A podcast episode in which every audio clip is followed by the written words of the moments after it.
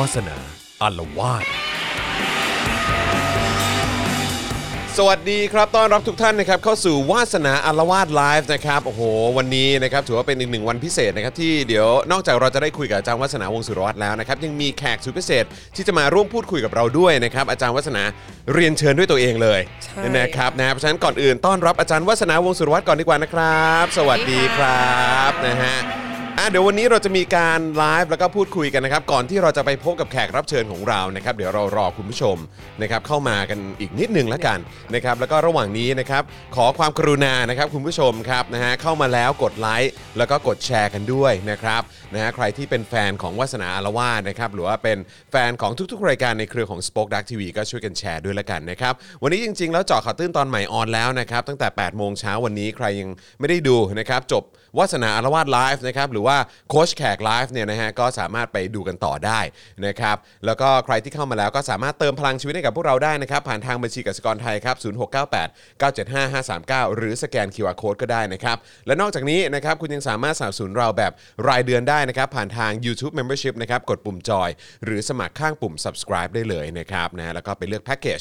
ในการสนับสนุนกันได้ และนอกจากนี้เนี่ยอย่าลืมกดกระดิ่งนะหรือว่าสั่นระฆังไว้ด้วยนะครับจะได้เตือนทุกครั้งครับที่มีคลิปใหม่มาให้คุณได้ติดตามกันนะครับแล้วก็ Facebook ครับนะฮะคุณก็ยังเป็น supporter ให้กับพวกเราได้นะครับ ผ่านทาง Facebook Supporter กดปุ่ม Become a supporter ที่หน้าแรกของแฟนเพจ Daily Topics ได้เลยนะครับ หรือว่า ใต้ไลฟ์นี้นะครับ ปุ่มเขียวครับ ข้างกล่องคอมเมนต์ครับ นั่นคือปุ่ม Supporter นั่นเองนะครับ หรือว่า โอ้โหฟังอาจารย์วัฒนาแล้วรู้สึก โอ้โห สนุกมากน่าสนใจมาก แขกรับเชิญของเรามีแต่มุมมองที่น่าสนใจมาก เติมพลังเข้ามาให้ได้ด้วยการส่งดาวเข้ามาก็ได้นะครับนะหรือว่าจะไปช้อปปิ้งกันที่ Spoke Dark Store นะครับและใครอยู่ต่างประเทศนะครับก็สามารถสนับสนุนพวกเราได้ผ่านทาง PayPal นั่นเองนะครับอะเดี๋ยวอีกหนึ่งช่องทางที่ผมจะต้อง เออเปิดก่อนนะครับก็คือ Clubhouse มีคนเอ่อถามมาแล้วนะครับว่า Clubhouse ไม่มาเหรอวันนี้นะครับอะเดี๋ยวเอ่อก่อนที่เราจะไปพบแขกรับเชิญของเรานะครับตอนนี้คุณผู้ชมเริ่มทยอยเข้ามาแล้วค่ะนะครับเอ่ออาจารย์วัฒนาพอจะหยอดหยอดๆให้หน่อยได้ไหมครับว่าเอ๊ะแขกรับเชิญของเรา คืออันดับแรกเดี๋ยวเดี๋ยวเริ่มปูเลยแล้วกันนะครับก็คือว่ามันก็มาจากประเด็นเอกสารของทางเอ่อ กองทัพบบกไทยใช่นะครับใช่ ที่มีการส่งเอกสารไปขอความกรุณาใช่ไหมฮะหรือว่าคล้าย ๆ ขอความช่วยเหลือใช่เออเอื้อเอื้อขอเฟื้อให้เอขออให้เหล่าทัพเนี่ยได้เสียสละรับเอ่อวัคซีนมรณาด้วย อ่ามรณาด้วยอะไรอย่างเงี้ยนะครับแล้วก็มันก็กลายเป็นกระเอ่อกลายเป็นประเด็นแล้วก็กลายเป็นกระแสใช่เอ่อ ร้อนแรงในโซเชียลมีเดียเลยแหละนะครับคนแชร์กันเยอะแล้วก็แบบใช่เฮ้ยอะไรยังไง จนมีการตั้งคำถามว่าเป็นเอกสารจริง หรือว่าเป็นเอกสารปลอมเป็นนะคเอรับกสารจริงแต่ไม่ทางการอ่าเป็นเอกสารจริง แต่ว่าออกโดยพละการอ่าอะไรอย่างใช่เงี้ยแปลว่าใช่ยังไงใช่รายละเอียดเหล่านี้เนี่ยมันก็ทำให้หลายคนก็เอ๊ะยังไงอ่านนะครับแล้วก็ที่น่าสนใจก็คืออาจารย์วัฒนาก็มองในมุม ของการเป็นนักประวัติศาสตร์ด้วยใช่ เออนะฮะในการที่มีเอกสารแบบนี้ออกมา แล้วในอนาคตเราจะเอ่อนิยามเอกสารเหล่านี้ว่าอย่างไรใช่ไหมฮะ ล่าสุดนี่เพิ่งมีเมื่อเมื่อคืนเมื่อเช้านี้เลยสดๆร้อนครัๆบนะซึ่งใกล้ตัวมากเลยก็คือว่าเอ่อเดี๋ยวอีกวันที่ 9 สิงหาเนี่ยจะเปิดเทอมแล้วที่จุฬาครับผม แล้วเมื่อคืนเนี้ยก็มีอิชูเรื่องเอ่อ เรื่องรับน้องใหม่ เอกสารที่ใช้ในการรับน้องใหม่อ่าอ่าอ่าแล้วมันก็จะมีเอกสารที่ทางส่วนกลางมหาวิทยาลัยทครับำนะฮะเอ่อคู่มือนิสิตเนี่ยครับออกโดยสำนักบริหารกิจการนิสิตแล้วมันก็จะมีหนังสือที่รุ่นพี่เป็นคนทครับำนะเขาเรียกสารานิยกรของจุฬาก็จะทำหนังสือชื่อ Freshie อะไรเงี้ยออกมาทีนี้เอ่อเมื่อคืนนี้ก็มี message ออกมา ซึ่งก็คือว่าสำนักบริหารกิจการนิสิตเนี่ย แบนหนังสือเฟรชชี่ของของผู้ของนิสิตที่นิสิตครับทำกันเองครับใช่ไหมแล้วก็บอกว่าแล้วก็มีแล้วก็มีสารส่งออกมาถึงผู้ปกครองว่าเนี่ยเออมันเป็นข้อมูลที่ไม่เป็นทางการแล้วก็ไม่เหมาะสมเออก็ก็ดังนั้นเนี่ยก็ก็ก็ก็ไม่ไม่ส่งเสริมให้เขาเรียกอะไรกรุณาใช้อย่างมีความระมัดระวัง แล้วก็จริง ๆ แล้วคือให้กรุณาติดตามเอ่อเอกสารของ ของทางจุฬาคู่มืที่เป็นนิสิตทางการใช่ที่เป็นทางการดีกว่าเออนี้ที่ก็ออกน่าโดยมหาวิทยาลัยใช่ อันนี้ก็ก็ก็เป็นประเด็นที่น่าสนใจอีกว่า เอ้ยตกลงการรับน้องเนี่ยหรือการประถมนิเทศนิสิตใหม่เนี่ย มันเป็นเรื่องของส่วนกลางมหาวิทยาลัยสำนักบริหารกิจการนิสิตหรือมันเป็นเรื่องของรุ่นพี่เออ แล้วถ้าบอกว่ารับน้องใหม่อะคำว่ารับน้องใหม่อะมันก็คือน้องกับพี่ใช่ไหมอืมแล้วทำไม ข้อมูลที่พี่เอาออกมาให้อะอืมมันถึงโดนเซ็นเซอร์อะไรเงี้ยแล้วจะมันจะเซ็นเซอร์ได้จริงๆไหมเพราะว่า เพราะว่าสาราณียกรแล้วก็คนที่เขาทำไอ้หนังสือเฟรชชี่อันนี้ออกมาเขาก็เอาลิงก์อืมมาโพสต์ในโซเชียลมีเดียอยู่ดีแหละ เออ แล้วทีนี้คำถามก็คือว่า เอ๊ะ แล้วตกลงอันไหนมันใช่เออแล้วใครเออบอกได้ว่าอันไหนมันเป็นเอกสารทางการ อันไหนมันไม่ทางการเอออัอันไหนมันถูกต้องเหมาะสม อันไหนไม่ถูกต้องเหมาะสมอะไรเงี้ย เราก็เลยรู้สึกว่า โอ้โห ประเด็นมันร้อนมาก คือเราก็มอง จากมุมมองนะประวัติศาสตร์เนอะทีนี้เราก็มีความรู้สึกว่าไอ้เรื่องพวกเนี้ยว่าอะไรคือความจริงอะมันเป็นคำถามเชิงปรัชญานะอ่าอ่าอ่าอ่าอ่าก็เลยคิดว่า เราควรจะเชิญเน็ตไอดอลอ่าในสาขาปรัชญาครับผมาอ่าถูกต้องครับ ซึ่งวันนี้เราได้รับเกียรตินะครับเอ่อสำหรับเน็ตไอดอลของเราท่านนี้ใช่อย่างที่อาจารย์วัฒนาบอกนะครับค่ะนะฮะวันนี้จะมาร่วมพูดคุยกันนะครับผมเอ่อกับอาจารย์โสรัตน์หงส์ระดารมนั่นเองนะครับศาสตราจารย์ดรศาสตราจารย์ดค่ะรนะครับโสโสรัรัตตน์น์หงส์ระดารมค่ะนั่นเองนะครับซึ่งตอนนี้อยู่กับเราแล้วด้วยนะครับ ต้อนรับอาจารย์เลยดีกว่านะครับ สวัสดีครับอาจารย์ครับ สวัสดีครับสวัสดีครับ สวัสดีครับ สวัสดีครับ ยังไม่ได้ test ฮะต้องกับไมค์กับหูฟัง โอเป๊ะแล้วครับชัดเจนอาจารย์ครับมากค่ะนะฮะอาจารย์หล่อมากครับ หล่อมากครับอาจารย์ครับอ่านะครับ วันนี้ช่างก็ตัดผมก็ตัดหมดเลยครับเออนะครับนะวันนี้ก็เดี๋ยวคงจะต้องรบกวนอาจารย์ครับนะ เพราะว่าจะเป็นการ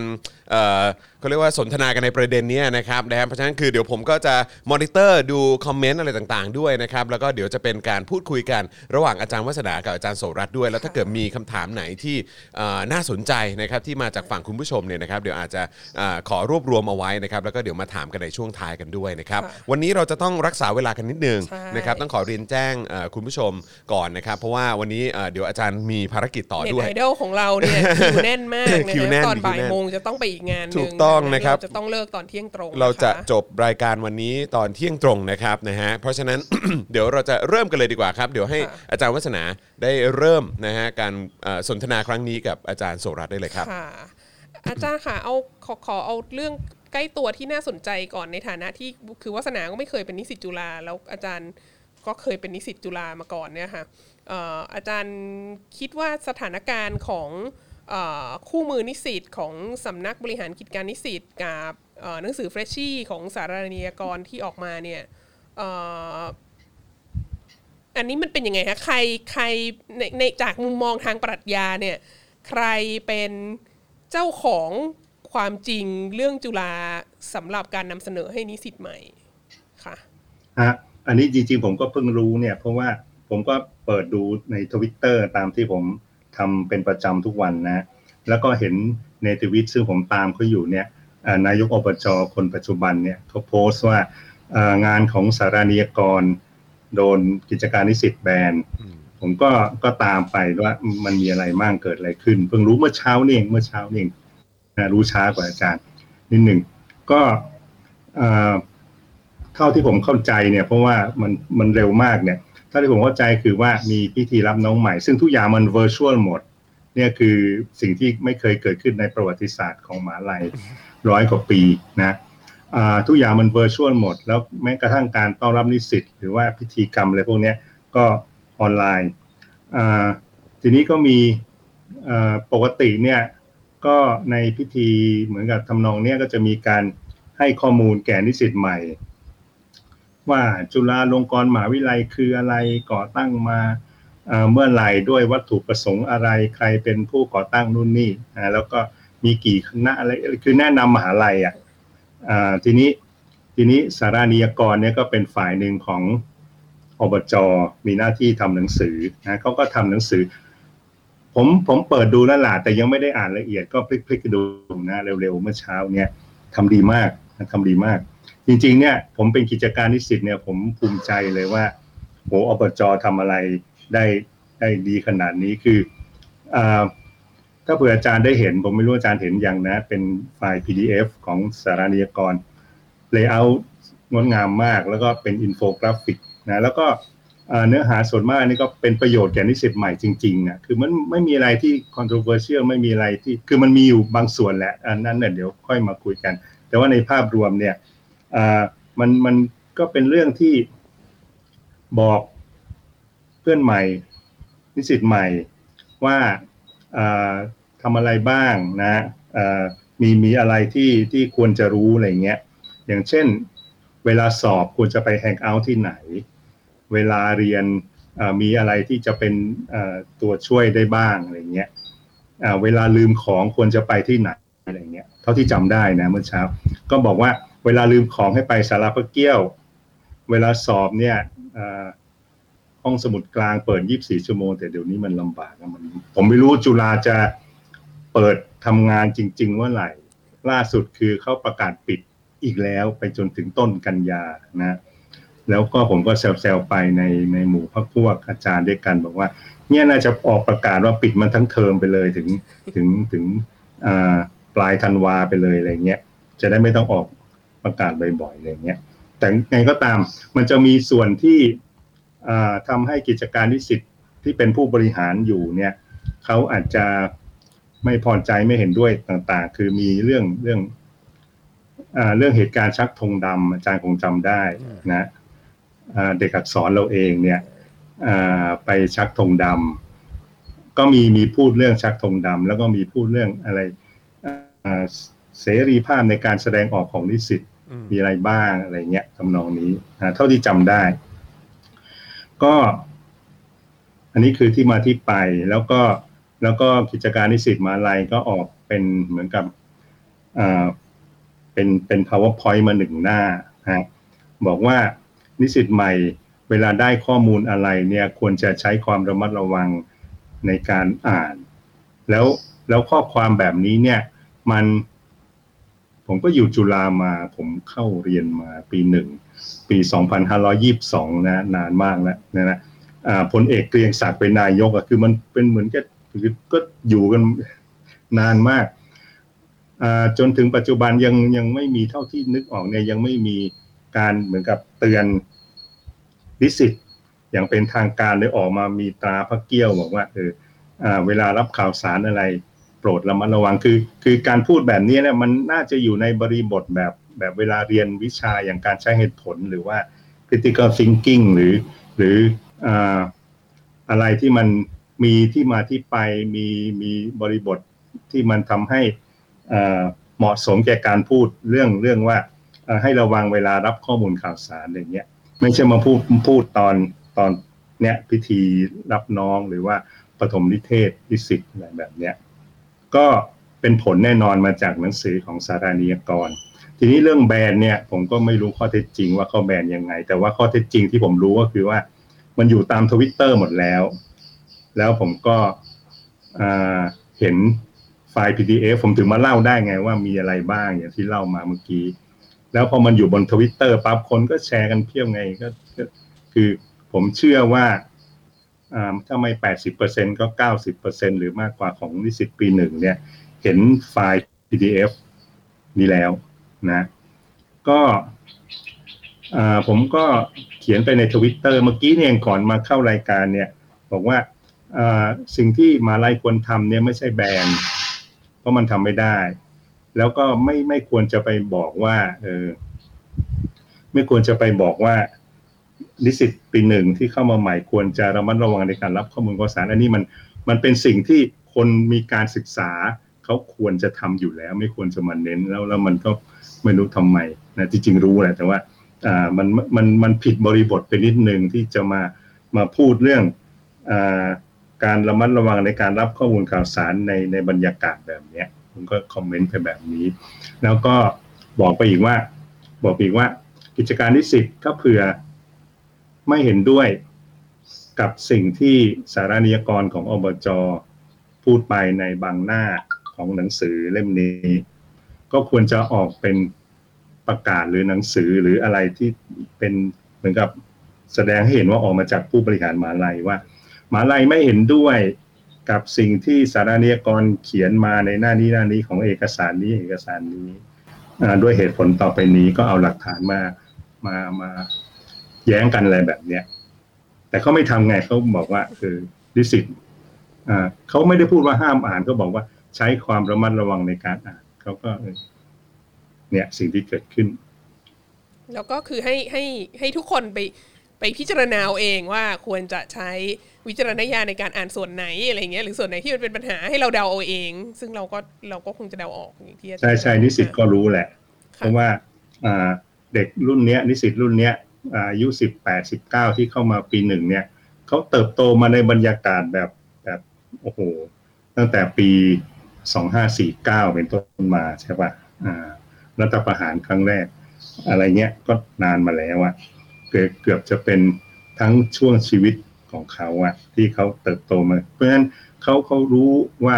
อะไรเกิดขึ้นแล้วเขารู้จักเนติวิทย์ผมเชื่อว่าทุกคนที่เข้ามาใหม่เนี่ยรู้จักเนติวิทย์แล้วก็รู้ว่าเนติวิทย์เป็นนายกอบจ แล้วก็แล้วก็การจะแนะนำให้เขาระมัดระวังอะไรเงี้ยผมว่าเขาอ่านิสิตรุ่นนี้เนี่ย หรือรุ่นอื่นๆ คือคือเจเนเรชันรวมๆรุ่นใหม่ทั้งหมดเนี่ยเขาเติบโตมากับบรรยากาศแบบนี้ที่มีโซเชียลมีเดียอะไรต่ออะไรเป็นส่วนหนึ่งของชีวิตของเขาเขารู้เขารู้ออย่างน้อยก็ในระดับหนึ่งว่าอะไรควรเชื่ออะไรไม่ควรเชื่ออะไรอย่างเงี้ยเพราะฉะนั้นเนี่ยก็ มือนกับไม่ค่อย ไม่ค่อยมีประโยชน์มากที่จะไปบอกว่าในในบริบทนี้นะ ในเรื่องในพิธีรับน้องนะที่จะมาบอกว่าอ่าไม่ควรเชื่อข้อมูลข่าวสารอะไรง่ายเกินไปอะไรเงี้ย implication ก็คือว่าในยยะก็คือว่า ไม่ควรจะไปเชื่อสิ่งที่สารานิยกรทำมามาเป็นหนังสือของอบจซึ่งมันแปลกอะเพราะว่า 90%ในนั้น มันเป็นเรื่องที่เป็นประโยชน์จริงๆอะกับกับนิสิตอะอย่างที่ผมเล่ามาเมื่อกี้นี้อะไรเงี้ยทีนี้ทีนี้ใน wording ของ powerpoint อันหนึ่งที่เขาออกมาเนี่ย ของอบจเนี่ยมันมีคำว่าอันนี้มันไม่ใช่ข้อมูลทางการ ของมหาวิทยาลัยคำนี้น่าสนใจมากเพราะว่าในในฐานะนักประวัติศาสตร์อะค่ะอาจารย์ พอมันมีคำบอกว่า อันนี้มันไม่ใช่ข้อมูลทางการใช่ไหมแล้วนักนักประวัติศาสตร์ก็ขำไม่ได้ใช่อ่านักประวัติศาสตร์ก็จะต้องแบบว่า อยากใช้ข้อมูลทางการในการ คือหรือมีคนก็จะมีคนเเรียกร้องว่าให้ให้ใช้ข้อมูลเขาเรียกแหละจากจดหมายเหตุหรือเอกสารราชการหรืออะไรต่าง ๆ เนี่ย ที่มันเป็นทางการล่าสุดวัฒนาเพิ่งเขียนงานงานวิจัยเล็ก ๆ ชิ้นหนึ่งไปมันเป็นเปเปอร์อะไรเงี้ยแล้วก็โดนคอมเมนต์กลับมาว่า มีอะไรนะ มีเอกสาร ราชการที่เหมือนมีแถลงการของแบบกระทรวงอะไรงี้ไหมของรัฐบาลไหมที่แบบว่า ที่บอกว่ารัฐบาลปัจจุบันเนี่ยอ่าอ่าอ่าโมภาพออกเป็นเป็นเผด็จการ คือวัฒนาอ๋อเยอะแยะเลย ใช่ใช่วัฒนาแต่เรีว่ายกกลับเรียมากอ่าเรียกรัฐบาลนี้ว่ารัฐบาลเผด็จการใช่ไหมแล้วเขาก็บอกว่า ไหนแหละหลักฐานขอหลักฐานขอหลักฐานที่เป็นเอกสารราชการจากรัฐบาลนี้หน่อยว่าว่าเขาเป็นเป็นเผด็จการเผด็จการ ซึ่งแบบแล้วมันจะยังไงคะคือใครใครเขาจะบอกว่าตัวเองเป็นใช่ไหมแล้วเราก็รู้สึกว่าไอ้การที่แบบ ความทางการเนี่ยแล้วล่าสุดที่มันเพิ่งมีประเด็นเรื่องไอ้ไอ้จดหมายขอวัคซีน mRNA ใช่ไหมฮะที่มันเป็นทางการอืมหรือมันไม่ไม่ไม่เป็นทางการเนี่ยแล้วอาจารย์ก็อืมอาจารย์ก็อืมโพสต์ในในทั้ง Facebook แล้วก็ Twitter ในความเห็นของอาจารย์เรื่องเรื่องความทางการความไม่เป็นทางการกับความ มันมันอืมมันจริงไหมหลักฐานอันนี้มันมันใช้ได้ไหมเป็นมันมีตาคุดนะแล้วมันก็เป็นของจริงนะแต่มันไม่เป็นทางการพอมันไม่เป็นทางการเนี่ยมันมันแปลว่าอะไร มันมีผลยังไงต่อความเป็นจริงของมันฮะก็ก็เอาเรื่องอบจก่อนฮะอ่าก่อนจะไปเรื่องอากองทัพบกอ่าถามว่าหนังสือไฟล์ PDF เล่มเนี้ยคือถ้าพิมพ์มามันก็เป็นหนังสือแหละ มันเป็นทางการมันเป็นทางการ มันเนื่องจากมันเป็นคำที่อ in question ก็ใส่ใส่เครื่องหมายคำพูดอ่าก็ประการแรกมันมันออกมาจากอบจไง แล้วอบจเนี่ยเป็นหน่วยงานที่มหาลัยรับรองอย่างเป็นทางการ องค์การบริหารนิสิตจุฬาลงกรณ์มหาวิทยาลัย มีมายาวนานคู่กับอ่อฝ่ายบริหารของมหาลัยแหละ คือเหมือนเป็นเป็น หน่วยงานบริหารนิสิตสูงสุดของมหาลัย เป็นตัวแทนของนิสิตทุกชั้นปีทุกระดับมาปริญญาโทปริญญาเอกปริญญาตรีเนี่ยก็คือมาที่อบจนี่หมด เพราะฉะนั้นเนี่ยจะบอกว่าอะไรที่เป็นเอกสารที่ผลิตโดยอบจเนี่ยในนามของอบจด้วยไม่ใช่ว่า ไม่ใช่ว่าเนติวิทย์หรือ หรือพรรคพวกของเนติวิทย์ไปทำมาเองส่วนตัวแล้วมาแปะ แล้วก็ใช้ชื่ออบจก็ไม่ใช่ไงไม่งั้นเรื่องก็จะออกมาเป็นอีกแบบไงก็ออกมาโดยในนามของอบจสารานิยกรซึ่งเป็นหน่วยงาน ภายในภายใต้อบจก็เป็นผู้รับผิดชอบในการผลิตเอกสารเล่มนี้ขึ้นมา เพราะฉะนั้นมันไม่รู้จะทำให้เป็นทางการมากกว่านี้แค่ไหน แล้วจริงๆเนี่ยนโยบายของมาลัยไม่ใช่เฉพาะแค่จุฬานะนโยบายของมาลัย ที่ควรจะเป็นก็คือว่าควรจะให้นิสิตมีอิสระโดยเฉพาะกิจการนิสิตเนี่ยควรจะให้นิสิตมีอิสระในการทำกิจกรรมของตัวเอง โดยที่อาจารย์เนี่ยไม่ควรจะไปวุ่นวายมากจนเกินไป เพราะฉะนั้นเนี่ยอย่างมาลายที่ผมเคยเรียนที่อเมริกาเนี่ยนิสิตเนี่ยออกหนังสือพิมพ์เอง โดยนิสิตที่คือ อยู่ School of Journalism เนี่ยเขาออกหนังสือพิมพ์ Indiana Daily Student ออกมันทุกวันน่ะแล้วก็มีโฆษณา มีอะไร มีคือหน้าตาเหมือนหนังสือพิมพ์ ธรรมดาธรรมดา แล้วก็ก็ไปวางขายตามเนี่ยร้านสะดวกซื้อแล้วก็ใส่ตู้ให้หยอดตังหยิบมาตามที่ตัวเองจ่ายตังอะไรเงี้ยแบบที่อเมริกาเขาเขามีกันนะเป็นปกติแล้วแล้วทุกอย่างเนี่ยรันโดย นักศึกษาหมดเลย แล้วมาลัยก็ไม่ได้เข้าไปยุ่งอะไรนอกจากว่าเออนานๆจะมีเรื่องคอน FLICT ระหว่างผู้บริหารกันนักศึกษาสักทีหนึ่งอะไรเงี้ย อันนี้คือสิ่งที่ควรทำแล้วนักศึกษาก็มีรายการวิทยุของตัวเองจัดอะไรเองโดย เหมือนกับว่าเป็นนักศึกษาทำกันเองหมดอะไรเงี้ย อันนี้คือท่าทีที่ควรทำเป็นสิ่งที่จุฬาแล้วก็มหาลัยไทยอื่น ๆ เนี่ยควรจะทำไม่ใช่ว่า ไม่ใช่ว่าไปสอดส่อง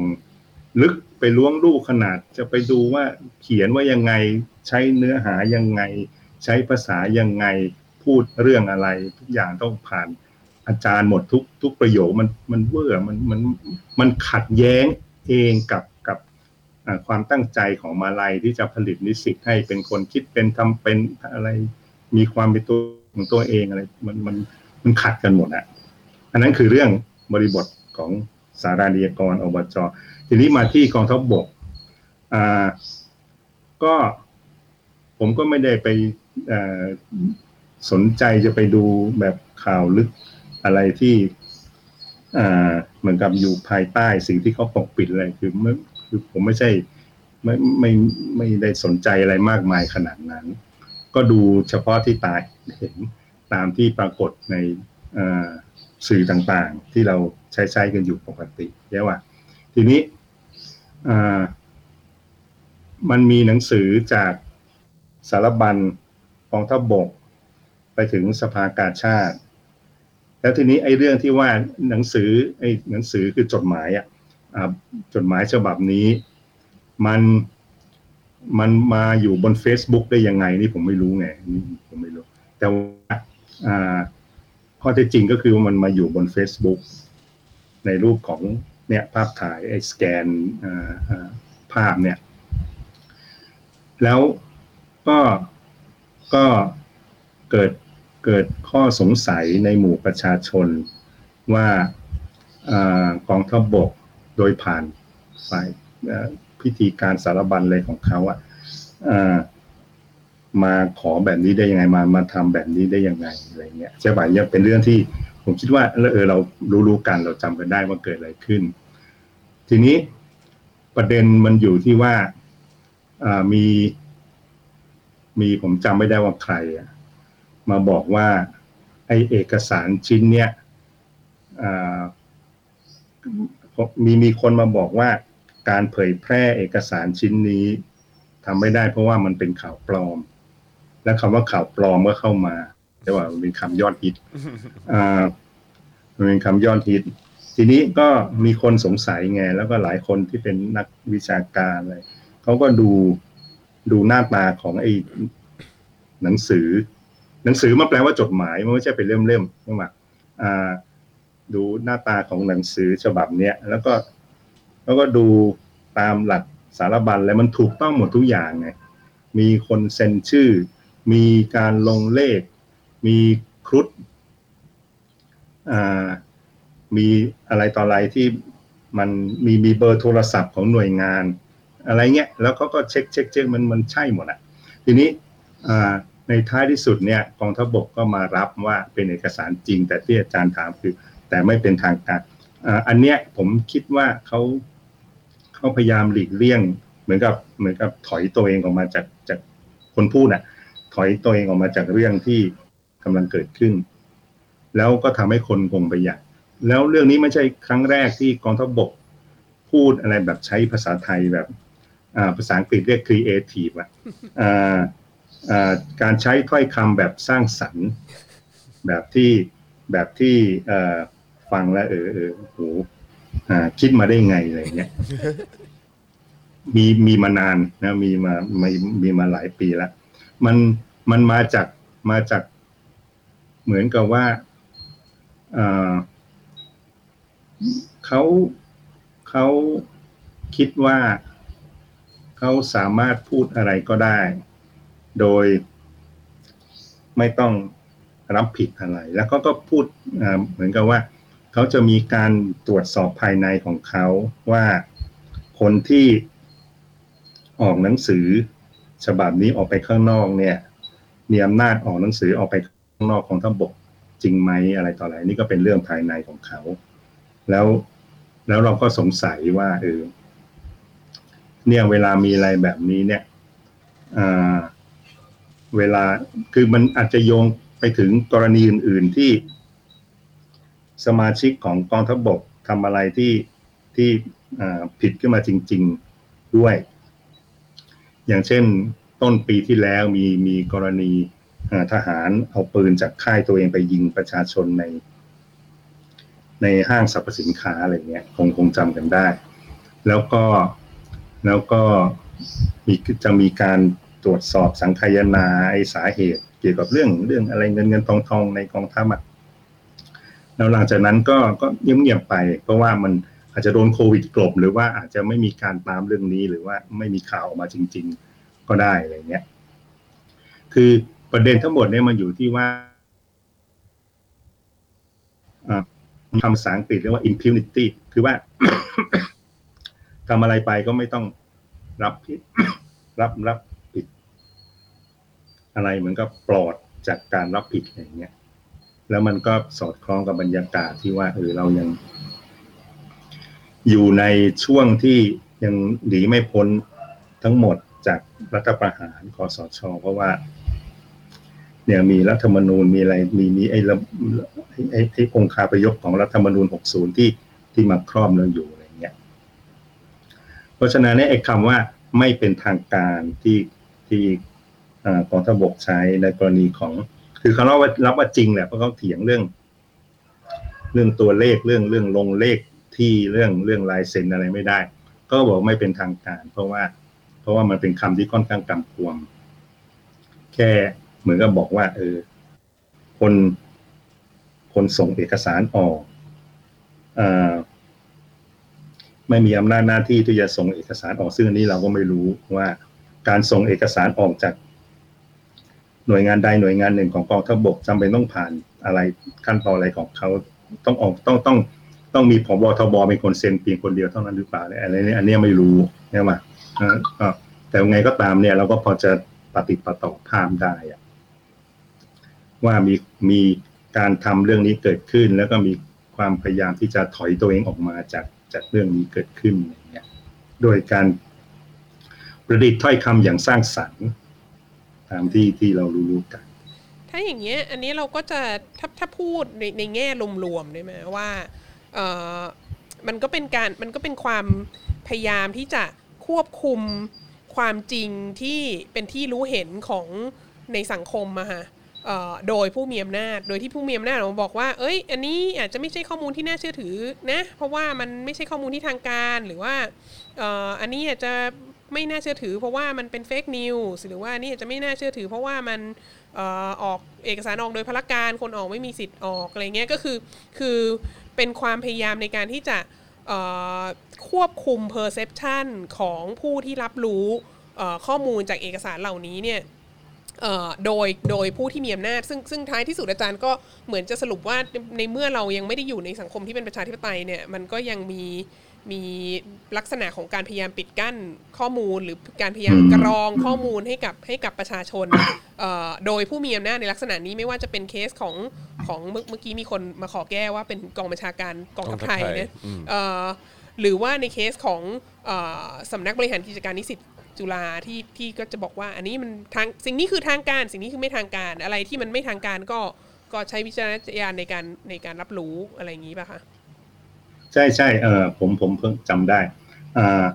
หน่วยงานที่ออกเป็นกองบัญชาการกองทัพไทยค่ะอ่าสมัยก่อนเขาเรียกกองบัญชาการทหารสูงสุดอะไรของเขาอะใช่ค่ะอ่าแต่ว่าประเด็นก็เหมือนเดิมแหละค่ะคือคืออ่าคือไม่ใช่ไม่ใช่ทบโดยตรงเพราะฉะนั้นก็อ่าถ้าเป็นกองบัญชาการอันเนี้ยก็คือพบสสผมไม่รู้เขาเปลี่ยนชื่อไปเปล่านะผู้บัญชาการทหารสูงสุดค่ะอ่า ต้องเป็นคนเซ็นคนเดียวหรือเปล่า อันนี้ก็เป็นเรื่องของเขาอะก็ก็คือเหมือนกับอ่าอ่าเราก็แก้นิดหนึ่งทีนี้ไอไอเรื่องอ่า fake news ไม่ fake news เนี่ย คืออันนี้มันเป็นประเด็นมานานแล้วอ่าจริง ๆ เนี่ยก็มีคนเขาศึกษาไว้แล้วก็เผยแพร่ความคิดเข้าไว้อ่าเป็นเวลาพอสมควรแล้วว่าอะไรคือ fake news อะไรไม่ใช่ fake news คือถ้าเผื่อเป็นการพูดอะไรในบริบทของการเสียดสี หรือว่าการพูดตลกอะไรแบบเนี้ยมันมันไม่ใช่เฟกนิวอะ เพราะว่าจุดมุ่งหมายของเฟกนิวคือต้องการจะ misinform ต้องการจะให้ข้อมูลผิดๆแก่คนฟัง ทีนี้ในบริบทของการเสียดสีเนี่ยมันไม่ใช่ไง เพราะว่า จุดมุ่งหมายของการเสียดสีหรือพูดขำๆอะไรเงี้ยมันก็คือให้ขำอะมันไม่ใช่เพื่อเพื่อให้ข้อมูลผิด อย่างมีคนคนหนึงบอกว่านะประยุทธ์เป็นนายกที่ดีที่สุดของประเทศไทยที่เคยมีมา อะไรแบบเนี้ยจริง ๆ เนี่ยถ้าเผื่อดูตามตัวหนังสือเนี่ย มันเฟกนิวอะคือคือคือจริงๆมันมันเป็นข้อความเท็จอะอ่าแต่ว่าคนฟังก็เออเออยิ้มยิ้มขำๆอะไรเงี้ยใช่ปะก็ ราะฉะนั้นเนี่ยคนพูดว่านายกคนคนที่พูดว่าประยุทธ์เป็นนายกที่ดีที่สุดที่เคยมีมาของประเทศไทยเนี่ยเขาไม่น่าจะต้องโดนข้อหาเผยแพร่ข้อความเท็จ แล้วก็เขาไม่น่าจะโดนข้อหาเป็นเฟกนิวเพราะว่าจุดมุ่งหมายของเขาเป็นอีกแบบหนึ่งทีนี้อีกอย่างหนึ่งก็คือว่าในกรณีของเฟกนิวเนี่ยถ้าเผื่อเป็นอะไรที่ทุกคนรู้อยู่แล้ว ว่ามันเป็นความจริง เป็นอะไรที่เออเออไม่รู้ว่าจะพูดมาทำไมอะไรเงี้ยแต่พูดออกมาอยู่ดี ก็ไม่มีทางเป็นเฟกนิวอยู่แล้ว เหมือนกับว่า เอ่ออะไรพระอาทิตย์ขึ้นทางทิศตะวันออกอะไรเงี้ยทีนี้อ่าอันนี้ชัดเจนแล้วก็อีกอย่างหนึ่งที่ที่ไม่เป็นเฟกนิวก็คือว่าการแสดงความคิดเห็น แล้วก็ความคิดเห็นที่เราไม่เห็นด้วย ไม่ไม่ใช่เฟกนิวเพราะฉะนั้นเนี่ย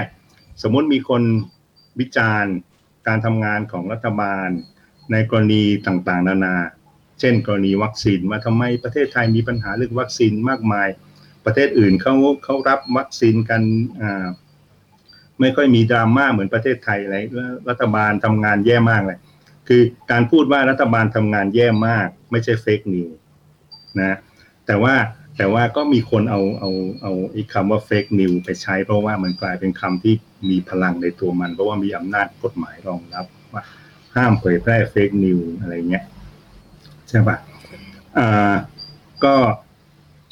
รวมๆก็คือว่าการออกข่าวที่ที่อ่ามีความมุ่งหมายที่จะทำให้เกิดความเข้าใจผิด โดย ไม่ไม่ใช่การเสียดสีแล้วก็ไม่ใช่การวิพากษ์วิจารณ์อะไรเงี้ย ทีนี้ทีนี้ อย่างเรื่องเรื่องอเนี่ยอของของกองประชาการกองทัพไทยเนี่ยก็มีมีอะไรที่มันซ้อนไปซ้อนมาใช่ปะเช่นมีคนบอกว่าอ่าหนังสือเล่มหนังสือฉบับนี้ มีคนบอกว่าคนที่เผยแพร่หนังสือฉบับนี้ ควรจะหยุดเผยแพร่ได้แล้ว เพราะว่ากำลังเผยแพร่ข่าวปลอมเฟกนิวส์แล้วก็มีการยืนยันบอกว่ามันไม่ใช่ข่าวปลอม มันเป็นเอกสารจริง ทีนี้ก็มีพูดว่า เพราะฉะนั้นคนที่บอกว่าอย่าเผยแพร่เอกสารนี้เพราะมันไม่ใช่ของจริง เขาก็พูดความเท็จไง เขาก็เหมือนกับเผยแพร่ข่าวปลอม ในในในในตัวของเขาอะประเด็นของผมก็คือว่าอ่าไอ้เรื่องข่าวปลอมเนี่ยมันผูกพันเยอะมากกับกับอำนาจของผู้ใช้อำนาจทางการเมือง คือมันแยกไม่ออกจากการเมืองอ่าสิ่งที่เราต้องสนใจมาก ๆ ก็คือว่าใครเป็นคนบอกว่าอันไหนเป็นข่าวปลอม อันไหนไม่เป็นข่าวปลอม แล้วเราจะรู้ได้ยังไง เราจะตัดสินหาความจริง เพราะว่า อ้เรื่องความจริง ความจริงจริงๆนะไม่ใช่ความจริงแบบปลอมๆแบบข่าวปลอมนะความจริงจริง ๆ เนี่ยมันมันเป็นสิ่งที่ขาดไม่ได้เลยในสังคมประชาธิปไตย เพราะว่าเราเราจำเป็นต้องรู้ความจริงเพื่อที่จะมีพื้นฐานเพียงพอในการที่จะไปอภิปรายเสนอความคิดเห็นเกี่ยวกับทิศทางของบ้านเมืองในในสังคมประชาธิปไตย เพราะฉะนั้นเนี่ยการตรวจสอบอย่างเป็นอิสระ อย่างที่ไม่ใช่ว่ามีคนมาสั่งว่าเออเออต้องมีผลออกมาเป็นแบบนี้ แต่เป็นการตรวจสอบอย่างมีอิสระเป็นสิ่งที่หนีไม่พ้นเป็นสิ่งที่จำเป็นมากค่ะๆคือไม่ใช่ว่าอ่ามีฝ่ายที่ตัดสินว่าอันนี้เป็นข่าวปลอมอยู่ฝ่ายเดียวคนอื่น ไม่มีสิทธิ์บอกอะไรเงี้ยแล้วคนอื่น แล้วฝ่ายที่บอกเนี่ยก็คือต้องใช้กำลังจะใช้อำนาจบังคับให้คนอื่นเชื่อตามหมดว่า อันนี้คือข่าวจริง อันนั้นคือข่าวปลอม อย่างนั้นมันก็มันก็ยิ่งหนีห่างออกจากไอไอจิตวิญญาณของประชาธิปไตยไปเรื่อยๆ ซึ่งซึ่งระยะหลังๆ เราก็ทำยากขึ้น คือหมายถึงว่าผู้มีอำนาจ อย่างน้อยในประเทศนี้ก็ทำยากขึ้นเรื่อยๆ เพราะว่ามันมีโซเชียลมีเดียแล้วก็อย่างเงี้ยอย่างเคสของหนังสือเฟรชชี่ของสาราณียกรก็คือจะแบนหรือไม่แบนหรืออะไรก็ตามเนี่ยลิงก์มันก็ไปอยู่ใน Twitter หมดแล้วใช่ไหมฮะคือมันก็มันก็ปิดกั้นให้คนเข้าถึงได้ยากขึ้น ใช่ใช่ใช่ทีนี้ทีนี้ทีนี้มีมีประเด็นห่างห่างออกมาจากประเทศชาติบ้านเรานิดหนึ่งแล้วก็อาจจะออกพอออกมาในยุคที่มันเป็นอินเทอร์เน็ตแล้วเนี่ยเอ่อมันก็อาจจะออกมาอยู่นอกเหนือการควบคุมของของรัฐบาลที่ที่ที่เป็นเผด็จการ แต่ว่าเอ่อในความเห็นของวาสนาเนี่ยมันก็ยังอาจจะควบคุมได้โดยโดยรัฐบาลของประเทศที่ มีอำนาจมากๆ หรือว่ากลุ่มทุนที่มีอำนาจมากๆ แล้วก็สามารถที่จะฟลัดเอ่อตลาดข้อมูลข่าวสารด้วยด้วยข้อมูลของตัวเอง หรือด้วยการโฆษณาชวนเชื่อหรืออะไรต่างๆ ทีนี้มีมีเคสหนึ่งที่ที่อยากจะฟังว่าอาจารย์โสรัตน์มีความเห็นยังไงกับเรื่องนี้นะคะ แต่ว่าก่อนอื่นคิดว่าเราอ๋ออ๋อเราต้องเตือนคุณผู้ชมนิดนึงนะคะ วันนี้เนี่ยเราทั้งแบบว่าวิพากษ์ทั้ง สถาบันต้นสังกัดของเราและกองครับับญชาการกองทัพไทยเนี่ยมีความช่วยเสี่ยงมากนะฮะต้องช่วยเติมกพรุณลังให้เราหน่อยเโอนอย่าลืมโอนด้วยนะคะตอนนี้14%แล้วนะฮะเอ่อโอเคโอคเครับค่ะอ่าฮะแวะแวะสั่นกระดิ่งแป๊บครับนึงผมประเด็นประเด็นต่อไปที่ที่อยากจะถามอาจารย์โสรัตน์แล้วก็เอ่อเกี่ยวข้องกับงานที่ตัวเองทำมากเนี่ยเดี๋ยวจะเล่าเล่าให้ฟังนิดนึงมีคุณผู้ชมทางบ้านที่ที่ติดตามชมรายการนี้มาเรื่อยๆก็อาจจะเคยได้ยินวัฒนาพูดเรื่องนี้อยู่ก็คือว่าเอ่อ ในส่วนของงานที่ตัวเองทำที่เป็นประวัติศาสตร์จีนสมัยใหม่เนี่ยฮะเอ่อก็มีบุคคลคนหนึ่งซึ่งวัฒนาก็เป็นก็มีความสนใจแล้วก็ศึกษาเขามาเป็นเวลายาวนานก็คือซุนยัตเซนแล้วก็ศึกษามาตั้งแต่ตอนที่ทำทำปริญญาตรีอะแล้วก็แล้วก็อ่านทำเรื่องอะไรเกี่ยวกับเขาแล้วก็แล้วก็งานวิทยานิพนธ์ที่ทำก็เกี่ยวกับก็เกี่ยวข้องกับการปฏิวัติ แล้วก็สุญญาเซนแล้วก็แนวคิดของสุญญาเซนอะไรเงี้ยทีนี้ความน่าสนใจมากที่ตัวเองพบเป็นการส่วนตัวเนี่ยก็คือว่า ช่วงที่เรียนหนังสืออะค่ะช่วงปลายทศวรรษพันเก้าร้อยเก้าสิบถึงทศวรรษสองพันเนี่ยหนังสือข้อมูลที่เขาตีพิมพ์ออกมาที่เป็นเรื่องเกี่ยวกับชีวิตซุนยัตเซนหรือแม้กระทั่งตอนที่ไปเอ่อเมืองจีนครั้งแรกตอนปี 2001 แล้วก็ไปเยี่ยมพิพิธภัณฑ์บ้านซุนยัตเซนที่เซี่ยงไฮ้ก็ก็ได้ข้อมูลอันเดียวกันนะฮะข้อมูลดังกล่าวก็คือว่าซุนยัตเซนเนี่ยเรียนแพทย์ แต่ว่าไม่จบ เอ่อแล้วก็ในในหนังสือภาษาอังกฤษเขาใช้คำว่ามี rudimentary knowledge of medical science มีความรู้พื้นฐานทางด้านวิทยาศาสตร์การแพทย์นะฮะแล้วก็ในพิพิธภัณฑ์บ้านเขาที่ที่เซี่ยงไฮ้ก็ก็มีเครื่องมือแพทย์แหละ แต่ก็แต่ก็ไกด์ก็บอกชัดเจนเลยว่าเขาไม่มีเขาไม่มีใบอนุญาตให้ประกอบวิชาชีพแพทย์ที่ไหนเลย ไม่ว่าจะเป็นที่ฮ่องกงที่เขาไปเรียนที่ที่เซี่ยงไฮ้หรือว่า ในในประเทศจีนอะไรเงี้ยก็คือเขาเขาเรียนไม่จบอะสิ่งนั้นเป็นสิ่งที่เข้าใจตรงกันหมดทุกซอสทีนี้พอปลายทศวรรษ 2000 เนี่ยค่ะต้นทศวรรษ 2010 เนี่ยเอ่อวาสนาไปทำโพสต์ดอกที่ฮ่องกงอยู่ปีหนึ่งปี 2011-2012 แล้วก็เราก็เริ่มสังเกตว่าไปที่มหาวิทยาลัยฮ่องกงเนี่ยก็มีก็มีป้ายติดไว้ว่า มีอนุสาวรีย์สุญญเซนแล้วก็มีป้ายติดไว้ว่า เอ่อสุญญเซนนี้จบแพทย์จากมหาวิทยาลัยฮ่องกงเป็นรุ่นแรกเอ่อจากเหมือนคณะแพทยศาสตร์มหาวิทยาลัยฮ่องกงที่ประเด็นคือมันเป็นไปไม่ได้ไง เพราะว่าคณะแพทยศาสตร์มหาวิทยาลัยฮ่องกงเนี่ยมันเกิดที่มันมันไม่มีอยู่ตอนที่ซุนยัตเซนเรียนเนี่ยแต่ว่าไอ้วิทยาลัยการแพทย์อะไรนั้นน่ะที่เคลมซุนยัตเซนเรียนเนี่ยมันก็ในเวลาต่อมามันก็ได้พัฒนาและเปลี่ยนชื่อมาเป็นเป็นคณะแพทยศาสตร์มหาวิทยาลัยฮ่องกง ทีนี้คณะแพทยศาสตร์มหาวิทยาลัยฮ่องกงก็บอกว่าซุนยัตเซนเนี่ยจบเป็นรุ่นแรกของคณะแพทยศาสตร์มหาวิทยาลัยฮ่องกงซึ่งเป็นไปไม่ได้นะแต่ว่าเขาคือเหมือนกับว่าเขาเขาจะประสาทปริญญาย้อนหลัง หรือเขาถือว่าเขาในฐานะเป็น medical school อะก็บอกว่าซุนยัตเซนเนี่ยเรียนจบ แล้วพอหลังจากนั้นก็เห็นข้อมูลอะไรต่างๆ ที่ออกมาในข่าวในหนังสือพิมพ์นี้นี้นี้นี้เนี่ยเอ่อแล้วก็แล้วก็ในใน narrative ของของประวัติของซุนยัตเซนที่ที่ออกมาเอ่ออย่างไปปีนังไปสิงคโปร์ซึ่งเขามีความเกี่ยวข้องกับคนจีนพ้นทะเลอะไรมีความเกี่ยวข้องกับซุนยัตเซนเนี่ยก็มีการให้ข่าวออกมา คือพอมาถึงณเวลานี้เนี่ย ปีทศวรรษ2020 กว่าเนี่ย มาตรฐานเนี่ยคือทุกคนเห็นตรงกันว่าซุนยัตเซนเรียนจบแพทย์อะซึ่งเราอะที่ตามมาตั้งแต่ทศวรรษ1990อะเราก็รู้สึกว่า เออเว้ยซุนยัตเซนนี่ก็ตายมาตั้งแต่ปี 1925 นะ แต่ว่าพอเวลาผ่านไปอะมันมีการจัดเปลี่ยนข้อมูลขึ้นมาทำให้แบบว่าคน คนยุคนี้คือวิกิพีเดียก็บอกว่าซุนยัตเซนจบแพทย์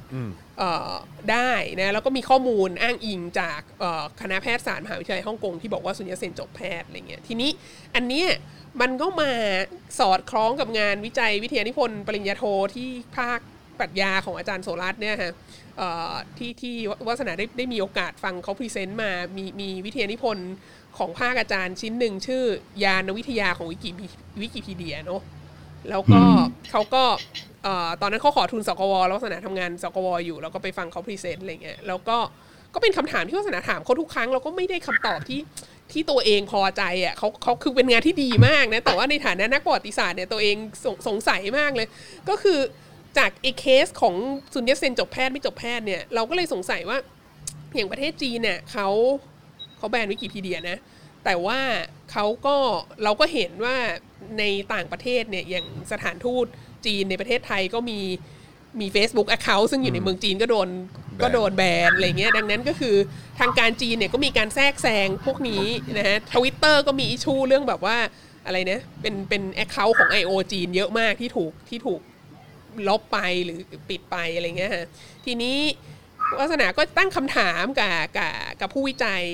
ตอนนั้นน่ะว่า ว่าสมมุติสมมุตินะสมมุติว่ารัฐบาลจีนเนี่ยเขาตั้งหน่วยขึ้นมาหน่วยหนึ่งเป็นหน่วยแก้วิกิพีเดีย แล้วก็ให้มีคนทำงานอยู่สักร้อยคนน่ะมี full time job เลย8โมงครึ่งถึง4โมงครึ่งเนี่ยนั่งแล้วก็แก้วิกิพีเดีย ที่เป็น Account ที่มันมีปัญหากับมันสะท้อนภาพไม่ดีกับรัฐบาลจีนอย่างเช่นเข้าไปในแบบเทียนนั้นเหมือน 1989เงี้ย แล้วก็เข้าไปแก้ทุกวันเลย คนอื่น คนอื่นมาแก้ใหม่ก็ก็อันนี้ก็กลับเข้าไปแก้กลับเข้าไปแก้ แล้วก็เอาข้อมูลของรัฐบาลจีนที่เป็นเอกสารที่รัฐบาลจีนออก ซึ่งเป็นข้อมูลทางการใช่ไหมเอ่อใส่เข้าไปว่าเนี่ยมีฟุตโนตนะอะไรเงี้ยแล้วคือเหมือนกับถ้าจำไม่ผิดอะคำตอบที่ได้มาจากเขาก็คือบอกว่า ถึงแม้ว่ามันจะบางคนจะมีอิทธิพลมากกว่าคนอื่น มีมีกำลังทรัพย์มีอะไรมากกว่าคนอื่นเนี่ยแต่ไอเดียของวิกิพีเดียเนี่ยมันคือมันคือโลกทั้งโลกใช่ไหม คือเขาก็บอกว่าเขาก็ไม่คิดว่าหน่วยงานของรัฐบาลใดรัฐบาลหนึ่งอะจะสามารถมาสู้กับภูมิปัญญาของคนทั้งโลกที่จะมาตรวจสอบวิกิพีเดียได้ แต่ว่าสนาก็มีความรู้สึกว่า อย่างเรื่องนี้อย่างสมมติแบบ คือคนที่จะไปแก้วิกิพีเดียมันก็ต้องเป็นคนที่มีความรู้เรื่องใดเรื่องหนึ่งใช่ไหมฮะแล้วก็ก็ก็คงเป็นอาจารย์มหาวิทยาลัยคงเป็นอะไรนี่แหละ แล้วแบบเราก็แค่ทำงานในหน้าที่ของตัวเองก็จะไม่มีเวลาอยู่แล้วอะแล้วเราจะไปสู้กับแบบ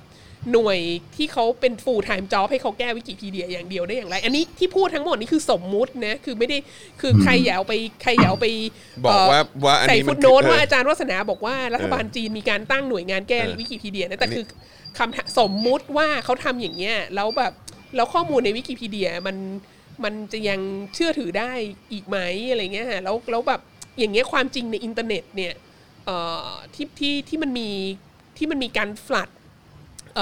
flood ข้อมูลด้วยด้วยข้อมูลของของรัฐหรือของเออบริษัทเอกชนที่มันมีอำนาจมีทรัพยากรมากเลยจริง ๆ เนี่ยเอ่อเราเราเราจะทำยังไงคะอาจารย์ เราจะเข้าใจเรื่องนี้ยังไงเออเออเออเออน่าสนใจมาก เดี๋ยวต้องไปเปิดดูในวิกิเรื่องเรื่องชีวประวัติของซุนยัตเซนว่าเขาเขียนว่าไง ในปัจจุบันไม่ไม่ไม่เคย คือถ้าอาจารย์เข้าไปในวิกินะบอกไว้ก่อนว่าหมายถึงว่าวิกิภาษาอังกฤษนะฮะ มันจะน่าสนใจมาก เพราะว่ามันจะมีปีที่เข้าเรียน แล้ว แล้วปีที่จบ ซึ่งมันก็จะห่างกันเนี่ยแหละห้าหกปี แต่ว่าอืมในระหว่างนั้นนะก็จะมีปีที่เขาแต่งงานอืมแล้วก็มีปีที่เขามีลูกอืมแล้ว แล้วเขาอะภรรยาเขาอะอยู่บ้านเดิม ที่มันไม่ได้อยู่ที่ฮ่องกงซึ่งแปลว่าเวลาเขาแต่งงานอะเขาก็ต้องไม่อยู่ ที่ฮ่องกงใช่ไหมเขาก็ต้องกลับไปบ้าน แล้วแล้วอืมเขาก็ต้องมีลูกด้วยคือไม่ใช่กลับไปบ้านแป๊บเดียวแต่งงานแล้วรีบกลับมาอะไรเงี้ยคือมันคือมันจะเห็นอะไรบางอย่างที่ถ้าเราถ้าเราไล่ปีต่างๆ ในวิกิพีเดีย สุญญเซนนะปัจจุบันเนี่ยหรือหรือครั้งสุดท้ายที่วาสนาดูเมื่อเมื่อไม่กี่เดือนที่แล้วเนี่ย เราก็จะเห็นว่ามันแบบมันแปลกๆอะคือจะเรียนจบได้จริง ๆ หรือเปล่าอะไรเงี้ยถ้าถ้าเอาถ้าพยายามดูหลักฐานการศึกษานะว่าเอ๊ะเขาจบอะไรมาจากฮ่องกง แล้วเขาจบแล้วเขามีวุฒิหรือเปล่าแล้วคือมันจะเหมือนกับว่าเขาไม่จบมัธยมจากที่ฮาวายด้วยซ้ำไปแล้วเขาก็มาเรียนมาเริ่มเรียนแพทย์เลย แล้วเขาก็สามารถจบแพทย์ได้เร็วมากแล้วในระหว่างนั้นก็คือแต่งงานแล้วมีลูก อยู่ที่ต่างเมืองด้วยอะไรเงี้ยฮะมันมันก็มีความอืมประหลาดประหลาด time line แปลกอ่าใช่ แต่ถ้าอ่านไปเฉยๆเรื่อยๆ ไม่ได้ไม่ได้มานั่งแบบ list ปีจริง ๆ เนี่ยก็จะก็ก็จะไม่เห็นตรงนี้ๆไม่ได้เอะใจอะไรค่ะอืมคือคืออ่าก็อะเป็นที่รู้กันว่าตัวเองไม่ใช่ผู้เชี่ยวชาญสุญญตเซนไม่ใช่ผู้เชี่ยวชาญประวัติศาสตร์จีนเพราะฉะนั้น คอมเมนต์อะไรเกี่ยวกับตัวสุญญตเซนคงคงไม่ค่อยก็รู้อะไรแบบคนอื่นเขารู้กันว่าเออเดินทางเดินสายขอเงินช่วยเหลือเรื่องเรื่องเรื่องอากิจกรรมทางการเมืองอะไรเงี้ยอ่าทีนี้มันมันเข้ามาสู่ประเด็นทางปรัชญาไงเรื่องว่าความน่าเชื่อถืออยู่ที่ไหน แล้วก็ความจริงสามารถหาได้ไหมอะไรต่างๆเอ่อเริ่มเริ่มจากที่เอ่ออาจารย์วัฒนาไปคุยกับ คนเนี้ยซึ่งผมคิดว่าผมรู้แต่ว่าเออเอาไว้ไว้นั่นนั่นเป็นอีกประเด็นหนึ่งทีนี้เขาเขาอาจจะเห็นตรงกับนักปรัชญาหลาย ๆ คนที่ที่เขียนเปเปอร์เกี่ยวกับวิกิพีเดียว่าวิกิพีเดียเขาพยายามจะ defend ทัศนะที่ว่าวิกิพีเดียเนี่ยเป็นแหล่งความรู้ที่เชื่อถือได้ เป็น e n ไซโคลปีเดียที่เหมือนกับ สถานะเทียบเท่ากับบริ t นิก้าเลยหรืออาจจะมากกว่าอย่างเงี้ยเหตุผลก็คือว่าอ่าการที่วิกิพีเดียเนี่ยเป็นอะไรที่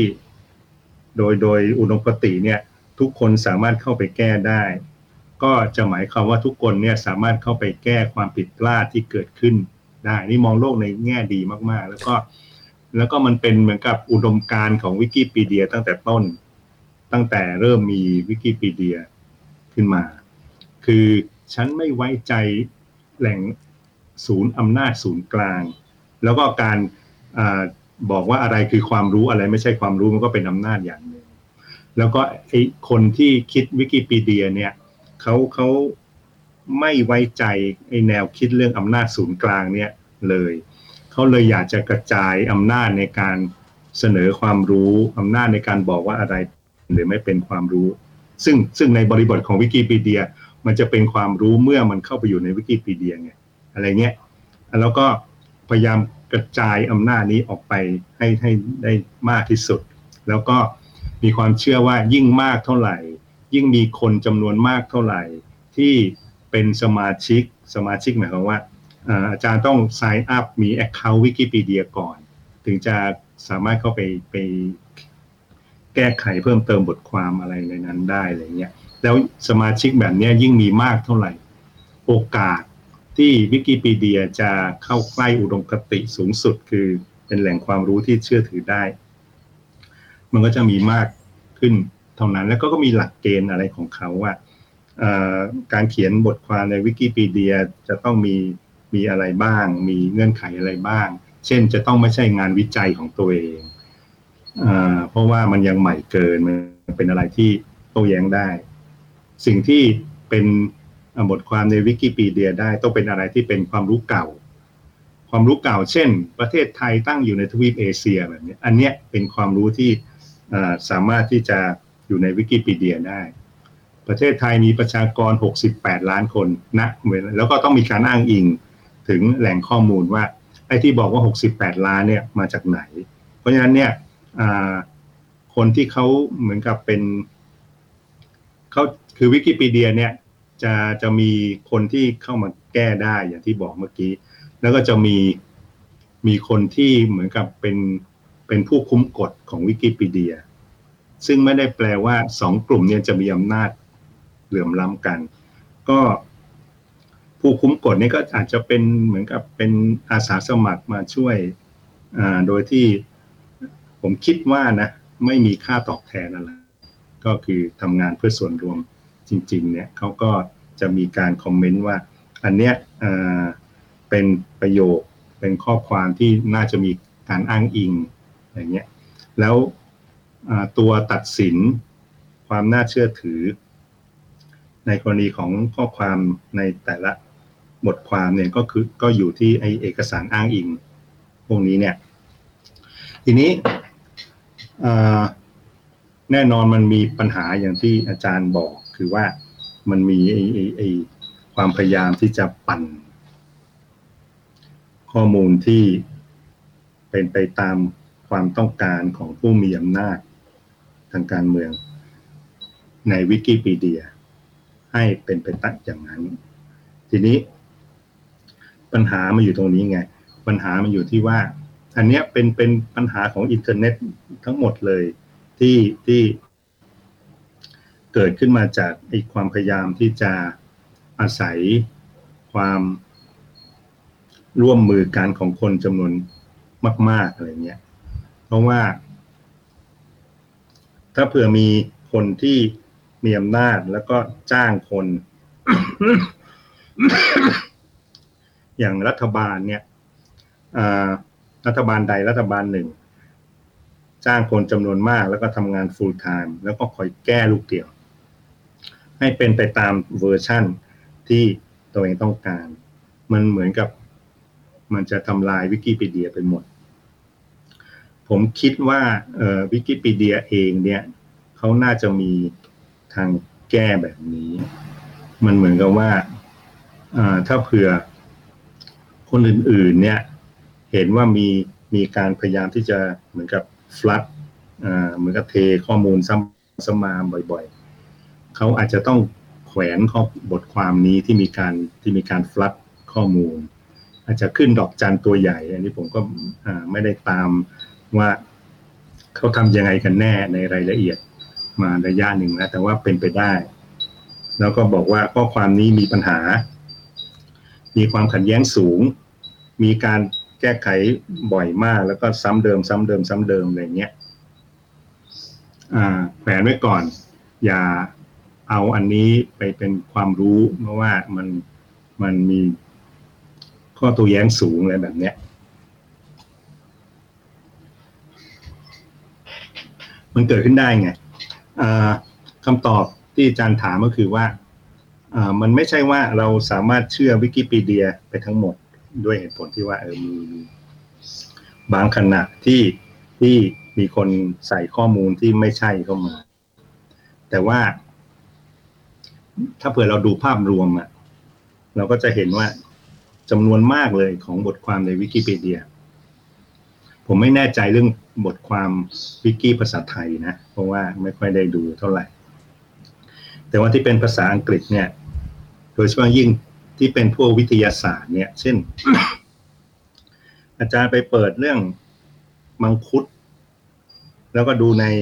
วิกิพีเดียภาษาอังกฤษ มันก็อยู่ของมันอย่างนั้นแหละ แล้วมันก็เป็นอะไรที่คนก็ในเว็บอื่น ๆ ที่พูดเรื่องมังคุดไม้ยืนต้นออกลูกอะไรอะไรอะไรตามลักษณะของต้นไม้อะมันไม่ค่อยมีปัญหา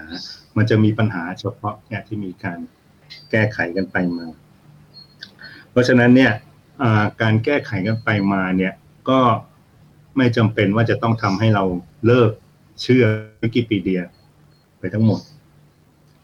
เพียงแต่ว่าอไอ้บทความที่มีการแก้มากๆเนี่ยมันจะมักจะเป็นอะไรที่อาจารย์พูดถึงแหละก็คือบุคคลสำคัญในประวัติศาสตร์ที่กลายเป็นสัญลักษณ์ของอะไรบางอย่าง ที่มีการสร้างภาพอะไรขึ้นมา แล้วก็ไม่อยากให้ภาพนั้น ถูกเปลี่ยนแปลงแก้ไขไปอะไรอย่างเงี้ย แต่ก็มีคนพยายามเปลี่ยนแปลงแก้ไข เพราะว่าอันนี้มันเป็นเหมือนกับภาพสะท้อนของของไอไอการต่อสู้ทางการเมืองที่เกิดขึ้นอยู่อะไรเงี้ย แบบนั้นน่ะก็อาจจะต้องระวังหน่อยเวลาเวลาดู แล้วหลังๆดูก็มีมัดระวัง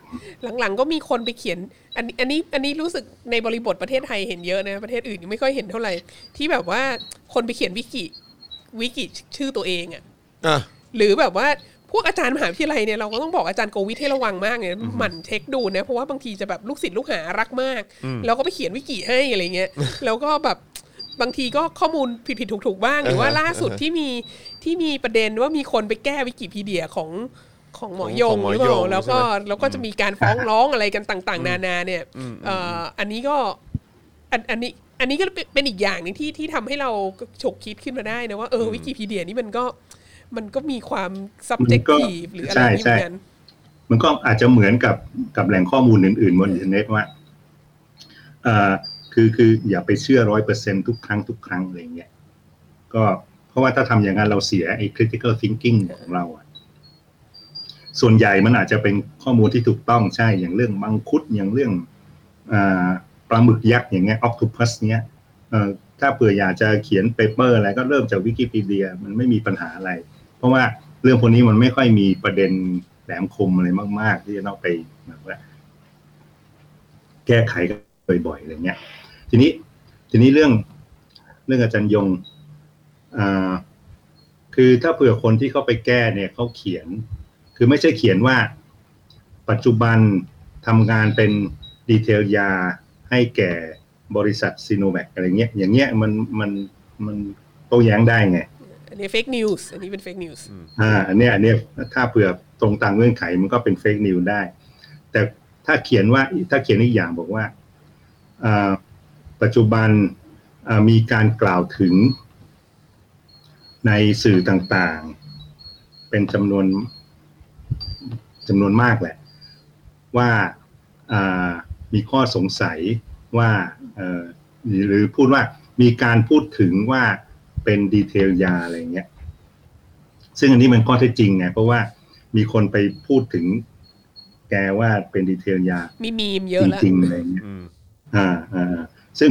ในความเป็นจริงเนี่ย ก็โอกาสที่แกจะเป็นอย่างนั้นจริง ๆ ยากน้อยมาก ๆ น้อยมาก ๆ เพราะว่าอะไรเพราะว่าแกทำงานเป็นศาสตราจารย์ในคณะแพทย์อะไรต่ออะไร แล้วก็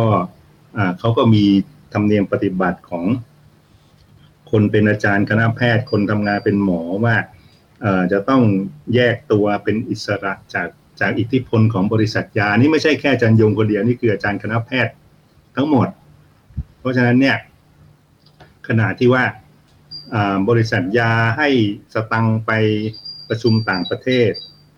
ก็ยังต้องประกาศเลยเหมือนว่าเออเออเอ่อ de- declare conflict of interest ว่า เนี่ยฉันได้รับเงินจากบริษัทยามา แล้วก็เหมือนกับทำทุกอย่างให้โปร่งใสอะไรเงี้ย คือไม่ใช่ว่ารับไม่ได้แต่ว่าพอรับมาต้องต้องให้คนอื่นรับรู้ แล้วก็แล้วก็ให้คนอื่นมองเห็นว่า ไม่มีความสัมพันธ์กันระหว่างเนื้อหาของงานที่ตัวเองจะเสนอกับ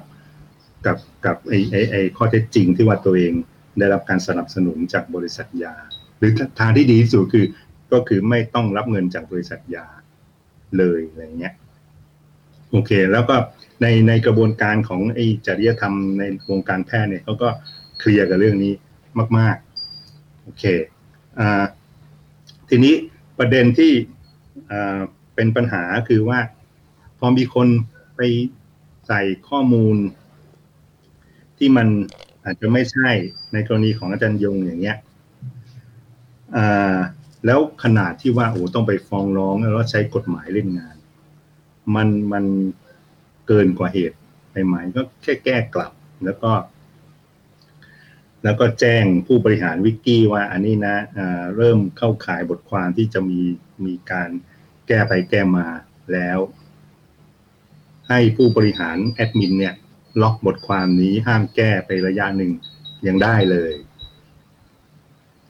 ไม่จำเป็นต้องถึงขนาดว่าใช้กฎหมายไปเล่นงานหมิ่นประมาทอะไรมัน มันทำให้บรรยากาศของอหรือว่าไอ้สิทธิเสรีภาพในการแสดงออกแสดงความคิดเห็นเนี่ย มันมันเหมือนกับมันมันตกอยู่ในบรรยากาศของความกลัวมากเกินไป แล้วพูดถึงเรื่องความกลัวก็นั่นเอง สบคเพิ่งมีประกาศออกมาตามพรกฉุกเฉินใช่ไหมอ่าว่าข้อใครโพสต์ข้อความที่ก่อให้เกิดความกลัวมีปัญหามีมีความผิดอะไรอย่างเงี้ย ทีนี้คำว่าก่อให้เกิดความกลัวมันกำกวมมากอะเพราะว่าบางคนกลัวกลัวง่ายมาก อะไรตุ๊กแกร้องหน่อยเดียวก็กลัวแล้วอะไรเงี้ยจริงแล้วๆนายกเราทำพูดว่าจะอยู่อีกนานเนี่ยวัฒนาก็กลัวทุกวันเลยนะฮะ ข้อมูลว่าแบบใช่นายกจะไม่ออกเนี่ยวัฒนากลัวมากใช่ใช่ใช่ประชาชนกลัวมาก ๆ เลยเนี่ยยิ่งเนี่ยใช่ แล้วทำไงแล้วก็มีใครไปแจ้งความได้ไหมว่านายกทำให้ประชาชนกลัวทุกวันทุกวันอะไรอย่างเงี้ยคือมันเหมือนกับว่าอ่าคือหลักการที่ถูกต้องคือกฎหมายเนี่ยเอ่อเอ่อมีไว้ประกันความเรียบร้อยของสังคมอะทำให้ทุกคนอยู่กันได้ อย่างมีปกติสุขอะ ไม่ใช่ว่ากฎหมายกลายเป็นอาวุธของฝ่ายหนึ่งไปไปเล่นงานอีกฝ่ายหนึ่งอย่างนั้นมันไม่มีวันจะสงบสุขขึ้นมาได้อะไรอย่างเงี้ยก็เป็นปัญหาเยอะอ่าแล้วเรื่องวิกิพีเดียอ่าเดี๋ยวมีอะไรอีกอ่าคือคือผมรู้แหละ เพราะว่าวงการปรัชญาเนี่ยอ่ากระแสหลักของเขาก็คือเขา เขาพยายามดีเฟนต์วิกิพีเดียซึ่งอันนี้มันเป็นความพยายามที่ก็มีมาหลายปีแล้ว เพราะว่าเพราะว่าในสมัยหนึ่งเนี่ยผู้ตอนนี้ก็เรียกว่านานมาแล้ว มีคนที่เป็นจำนวนมากที่ไม่เห็นด้วยกับวิกิพีเดีย ในภาพรวมเลยอะไรที่มาจากวิกิพีเดียไม่เอาเลย แล้วก็มีการสอนกันในโรงเรียนประถมมัธยมว่า เวลาเธอเขียนรายงานนะ เธอไม่ควรจะอ้างอิง วิกิข้อความความรู้ที่เธอเขียนในรายงานว่ามาจากวิกิพีเดีย อะไรแบบเนี้ย ก็เลยมีนักปรัชญากลุ่มเนี้ยซึ่งเป็นสิบกว่าปีมาแล้ว ต่อเนื่องมาถึงปัจจุบันในประเทศไทย พยายาม defend วิกิพีเดีย ด้วยเหตุผลตามที่ว่ามา แต่ตอนนั้นเนี่ยไอไอความพยายามที่จะเหมือนกับใช้เจ้าหน้าที่รัฐเป็นจำนวนมากคอยคอย ปั่นวิกิพีเดียเนี่ยมันยังไม่เกิดขึ้นไงแล้วเรื่องนี้ก็เป็นปัญหาไม่ใช่เฉพาะวิกิพีเดียทวิตเตอร์หรือ Facebook หรืออะไรคือคือเราก็ได้ยินเรื่อง I.O. เนี่ยว่าประเทศไทยก็มี แต่ว่าประสิทธิภาพของการทำงานอาจจะยังสู้ของจีนไม่ได้ห่างกันมากมาย ก็ก็ก็มีเรื่องนี้ แล้วก็เราก็พอมองเห็นนะคนที่อยู่บนทวิตเตอร์มากๆ จะมองเห็นว่าอันไหนมาจาก I.O.คล้ายๆกับว่าเออหน้าตาเกือบ ไอ้ไอ้สำนวนภาษาไทยที่เขียนหรืออะไรอ่ามันคล้ายๆกันหมดอะไรอย่างเงี้ยหรือ top trending เห็น top trending อืมแฮชแท็กอันไหนเป็น I.O. อะไรเงี้ยชัดเจนมากใช่ใช่แต่รู้สึกหลังๆเนี่ยน้อยลงไอ้แบบที่อ่าเห็นปั๊มแล้วรู้ว่าเป็น I.O. จะน้อยลงน้อยลง ไม่รู้เพราะอะไรไม่ไม่รู้งบหมดหรือเปล่าหรือว่าอ่ากลัวโควิดกันหมดแล้วก็เลยไม่ต้องมามา work from แบบ home ให้ work ไม่ค่อย from home กันหมดเลยค่ะ โอเคก็ ก็หลายคำถามมากวัสนาได้ได้มุมมองที่ที่น่าสนใจมากทีนี้เอ่อเดี๋ยวจะเดี๋ยวจะโยนให้คุณจรบ้างดีกว่า แล้วก็ได้ครับดูว่าทางเอ่อผู้ชมทางบ้านของเรามีคำถามอะไรจะเพิ่มเติมไหมนะคะ ในระหว่างนี้ก็เติมพอลังย่าลืเข้ามมาครับเอ่อโอนด้วยนะคะ เรา อยู่ได้ด้วยเอ่อการสนับสนุนของการผู้สชมนับสคนุรันบ ของท่านผู้ชมโดยเฉพาะนะคะโอเใช่ครับเชิญคุณคือจอห์นค่ะ งั้นงั้นอันนี้อันนี้ขอขอขอถาเอ่อขอเรียนถามอาจารย์หน่อยแล้วกันนะครับ คือพอดีมีคอมเมนต์เข้ามาก็น่าสนใจดีเหมือนกันนะครับเพราะว่าคือเรากำลังคุยกันเรื่องของความจริงกันอยู่ใช่ไหมครับ แล้วพอดีเอ่อมีคุณผู้ชมชื่อคุณสตอรี่ใช่ไหมครับ ส่งมาว่าอืมเคยฟังความเห็นจากนิวเดอะแกรสไทสันใช่ไหมฮะ บอกว่า มีความจริงมันอยู่ 3 แบบ อันนี้อันนี้คืออยากฟังความเห็นของของเอ่ออาจารย์โสรัตน์ด้วยนะครับว่าเออเห็นเห็นเห็นเห็นว่ามุมมองนี้เป็นอย่างไรนะครับ ที่เขาบอกว่าหนึ่งมันมีมันมีความจริง 3 แบบก็คือ 1 objective truth นะครับก็คือความจริงทางวิทยาศาสตร์ที่เป็นจริงไม่ว่าจะเชื่อหรือไม่ 2 personal truth ก็คือความจริงส่วนบุคคลอย่างเรื่องศาสนา และ 3 ก็คือ political truth นะครับคือความจริงทางการเมืองแบบการฟลัดข้อมูลแบบที่อาจารย์ทั้งสองบอกแหละ หรือว่าใส่ความจริงเข้าเอ่อใส่ใส่ความจริงเข้าไปเยอะจนคนในสังเอ้ยอะไรนะเดี๋ยวก่อนใส่ ใส่ความจริงเข้าไปเยอะๆ จนคนในสังคมมองว่าเป็นความจริง อย่างเช่น ประเด็นเรื่อง crooked Hillary ที่ทรัมป์พูดอยู่บ่อยหมายถึงว่าอะไรเป็นแบบเป็นนี้โกหกแหละ แต่โกแต่หกแต่นิดนึงแล้วก็เอาความจริงใส่เสริมเข้าไปเยอะใช่ๆแล้วก็ใช่แล้วก็ให้มันบอกว่าอันนี้คือความอันจนี้ริงคือความจริงอ่าใช่ครับผมคือในมุมมองของเอ่ออาจารย์สุรคิดว่ายังไงครับ กับการมองความจริงเป็นสามแบบแบบนี้ครับ หรือว่าหรือว่าจริง ๆ มันมีหนึ่งเดียวครับ คือจริง ๆ เนี่ยอ่ามันมีหนึ่งเดียวแหละครับ แต่ว่า แต่ว่าอ่าค่อยๆค่อยๆแกะนะครับอ่าผมก็เพิ่งเคยได้ยินเนี่ยว่าอืมไทสันเรื่องเดอะกราสไทสันเนี่ยพูดเรื่องนี้อาจจะต้องไปไปอืมเดี๋ยวหาอาจจะความต้องรู้ต่อดูคแต่รับเท่าที่ฟังเนี่ยอ่าตัวอย่างก็เพื่อให้ชัดขึ้นเนี่ยตัวอย่างของ objective truth ก็ง่ายๆ2บวก2เท่ากับ4ครับพระอาทิตย์ขึ้นทางทิศตะวันออกนี่คือตัวอย่างที่ผมยกมาตลอดนะ ติดปากตลอดอ่า personal truth อันนี้คือความจริงตาม ตามที่ในใจของเราคือเราซื่อสัตย์ต่อตัวเองแล้วเราเราบอกว่าเราเชื่อของเราอะไรยังไง มันเป็นความจริงสำหรับเราอือฮึเราคนเดียว เช่นข้าพเจ้าเชื่อในพระเจ้า อย่างคนที่เป็นเอ่อชาวคริสต์อย่างเงี้ย หรือเชื่อว่าพระเยซูคือพระผู้ช่วยให้รอดอย่างเงี้ย ถามว่าเป็น objective เป็น objective truth แบบข้อแรกไหมมันแบบมีปัญหามัน มันมันมันมันมันเกินไปกว่าที่จะตัดสินได้ว่า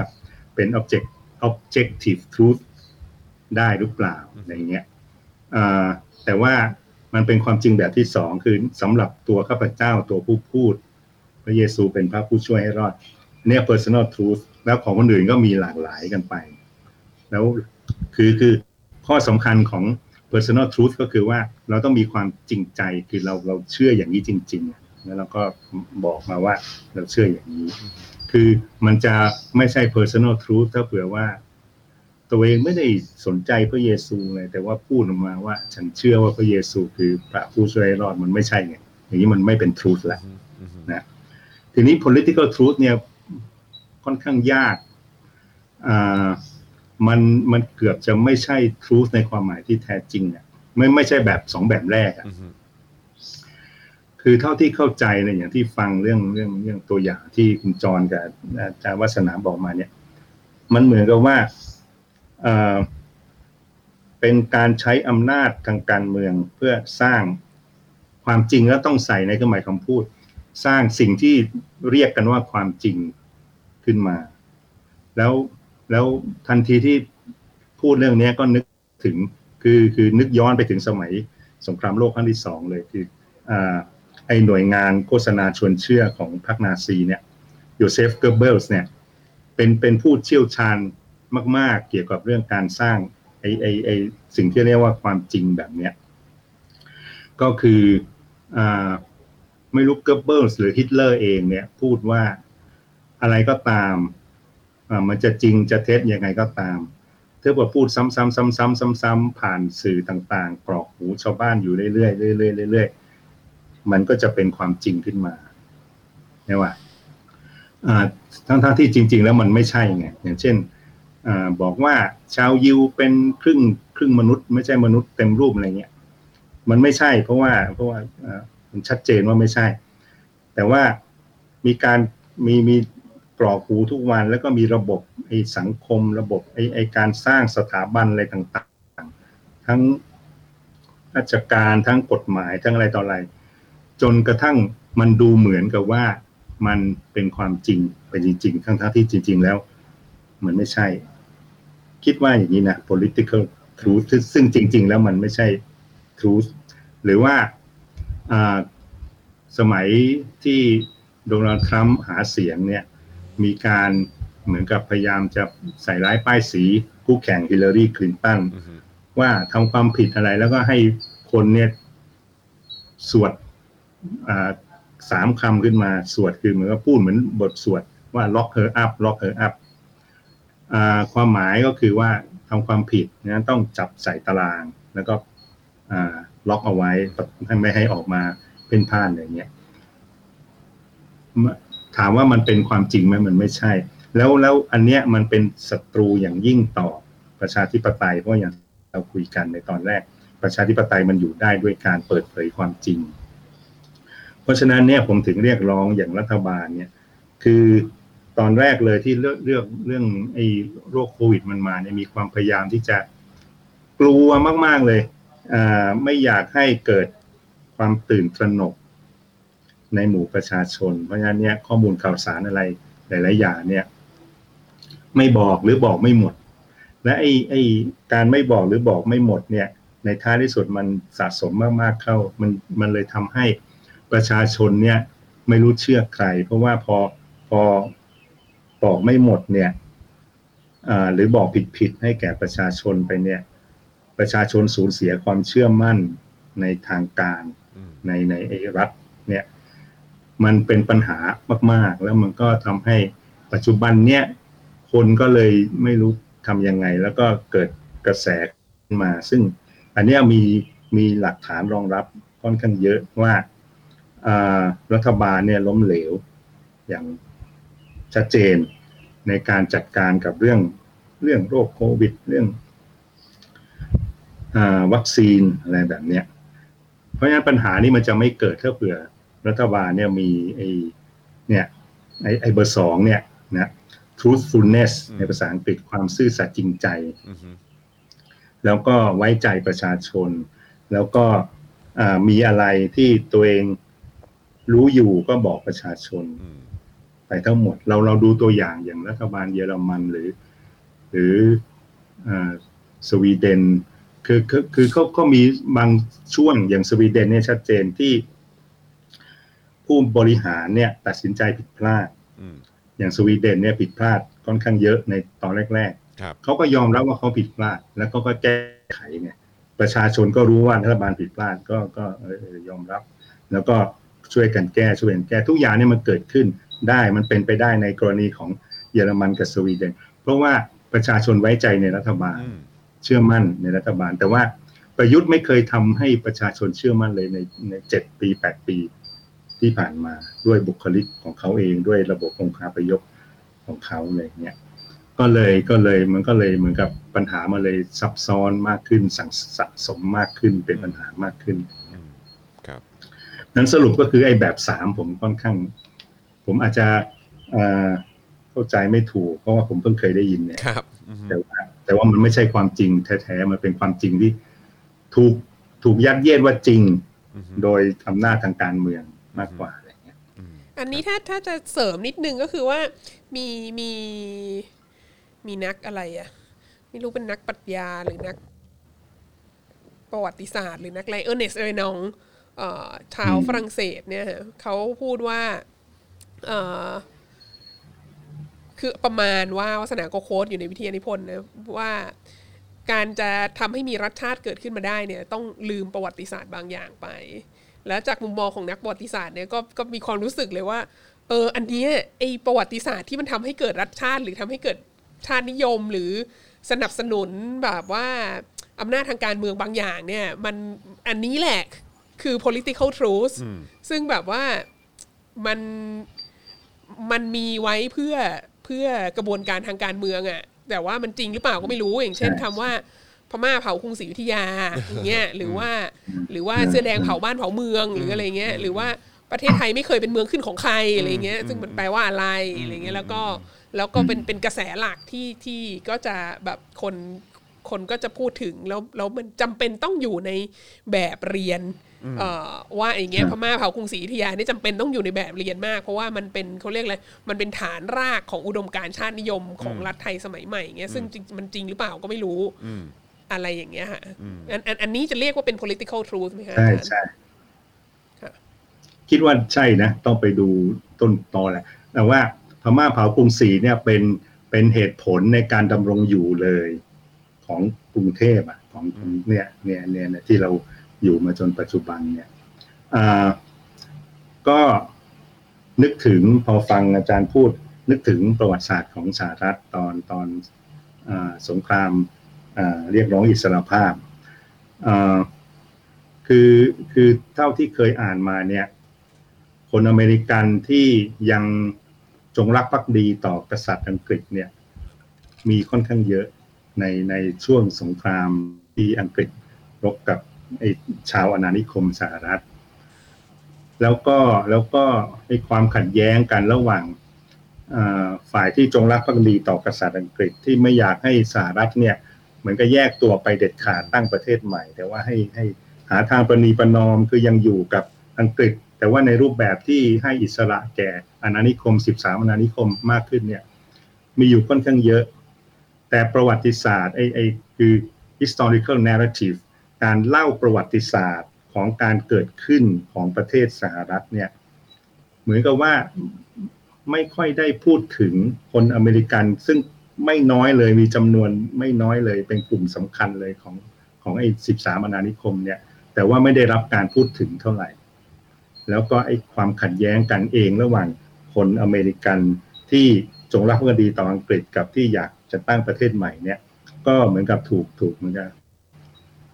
ถูกถูกลืมลืมไหมอะถูกถูกไม่ค่อยพูดถึงอะไรเงี้ย เหมือนกับอ่าภาพที่เกิดขึ้นก็คือว่าประชาชนของ 13อาณานิคมทั้งหมดเลย นี่คือภาพเหมือนกับเวลาสอนเด็กอะว่าประเทศสหรัฐเกิดขึ้นมาได้ยังไงอืมอ่ามีความเป็นน้ำหนึ่งใจเดียวกันว่าจะไม่เอากษัตริย์อังกฤษอืมก็ก็ไม่ใช่อืมอืมเอ่ออาจารย์ครับมีมีอีกหนึ่งเรื่องครับเอ่อที่ที่หลังจากที่เราฟังกันมาเนี่ยนะครับ ก็คือ แล้วแล้วแล้วในมุมมองของอาจารย์เองเนี่ยคือจริง ๆ แล้วการเวลาเนี่ยหรือว่าเวลาที่ผ่านไปนะครับแล้วจนทุกวันนี้อาจจะมีอีกหนึ่งปัจจัยที่ที่เข้ามามีส่วนเหมือนกันก็คือเรื่องของเทคโนโลยี และการเข้าถึงความรู้ข้อมูลต่างๆเนี่ยนะครับคือมันเป็นมิตรกับความจริงไหมฮะ คือเมื่อเวลามันผ่านไปนานๆจริง ๆ มันเป็นมิตรกับความเป็นจริง หรือว่า หรือมันกลับมาทำให้ความจริงหายไปครับ อ่าอันนี้อันนี้อ่ามันมันคือมันมีแนว โน้มสูงมากว่ามันจะเป็นอย่างหลังอะอืมคือมันจะทำให้ความจริงหายไปอืมหายไปแบบเราไม่รู้ด้วยซ้ำไปอันนี้เป็นปัญหามากอืมๆเพราะว่าเพราะว่าปัจจุบันเนี่ย A- อ่า AI เนี่ย โปรแกรม AI เนี่ยมันสามารถทำเสียง เรียนแบบเสียงของใครคนใดคนหนึ่ง เหมือนมาก ๆ โดยที่เวลาเราเอามาฟังเนี่ย เราไม่สามารถแยกออกได้เลยว่าเป็นเสียงอย่างเสียงของโสรัตน์อย่างที่พูดอยู่ แล้วก็มีคนเอาเสียงของโสรัตน์ไปไปใส่ AI แล้วก็ให้ AI มันพูดออกมา เป็นเป็นข้อความที่โสรัตน์ไม่ได้พูด แต่ว่า AI มันพูด แต่ว่าเสียงเหมือนโสรัตน์พูดทุกอย่าง แล้วก็เอาไปโฆษณาเหมือนกับว่าทำเป็นว่าโสรัตน์พูดสมมติพูดอะไรผิดกฎหมายอย่างเงี้ย แล้วก็ไปไปบอกว่าโสรัตน์พูดอ่าอย่างเงี้ยอย่างเงี้ย อ่าใช่มันทำให้ความจริงมันมันหายไปหมดอืมแล้วแล้วอันเนี้ยเป็นข้อที่อ่าคนที่อยู่กับเทคโนโลยีเนี่ย ต้องต้องระวังมากๆ เพราะมันมันเป็นไปแล้ว มันกำลังเกิดขึ้นอยู่อืมในปัจจุบัน ผมเคยเห็นเว็บไซต์ บางเว็บไซต์เขาเหมือนกับว่าคือโฆษณาความสามารถของเขาอะเราพูดอัดเสียงไปในเว็บ สักสักอ่า ช่วงหนึ่งแล้วมันก็มีเสียง AI ขึ้นมาเป็นเสียงของเสียงเหมือนกับเสียงของเราเป๊ะ แต่ว่าพูดประโยคที่เราเกิดมาไม่เคยพูดอะไรเงี้ยเพราะว่า AI มันพูดของมันเองอืมเสียงของคุณจรเสียงของเจ้าวัฒนากลายเป็นแบบนี้หรือว่าหรือว่าสร้างภาพอ่าหรือสร้างคลิปวิดีโอขึ้นมา โดยที่ไม่ได้เกิดขึ้นจริงอะ่ะแต่ว่าเป็นคลิปที่ AI มันมันสร้างแล้วก็ดูหน้าตาเหมือนเหมือนกับโสรัตน์หรือจรหรือวาสนาห รือคนอื่นๆ โดยแยกไม่ออกอะไรเงี้ยเนี่ยคือปัญหาของเทคโนโลยีอืมอ่าแล้วเราจะแก้ยังไง ผมคิดว่าแค่ลำพังแค่ออกกฎหมายมาห้ามมันไม่พอ เพราะว่ามันจะเหมือนกับกรณีอย่างข่าวปลอมอย่างเงี้ยเรียกว่าเอ่อห้ามมีกฎหมายบอกห้ามส่งข่าวปลอมแล้วมันก็ตีความกันเยอะแยะอ่าสิ่งที่เราควรจะมีก็คือเหมือนกับสร้าง ความสามารถความชำนาญในคนฟังในในหมู่คนไทยโดยรวมเนี่ย ให้เขาสามารถแยกแยะออกได้ ถึงแม้ว่าเป็น AI เนี่ย มันก็อาจจะต้องมีอะไรที่เป็นเป็นคิวอะไรบางอย่างที่ทำให้มองเห็นว่า อันเนี้ยไม่ได้ออกมาจากตัวจริง มันจะมีไอสถานการณ์แวดล้อมอะไรต่าง ๆ เนี่ย ซึ่งซึ่ง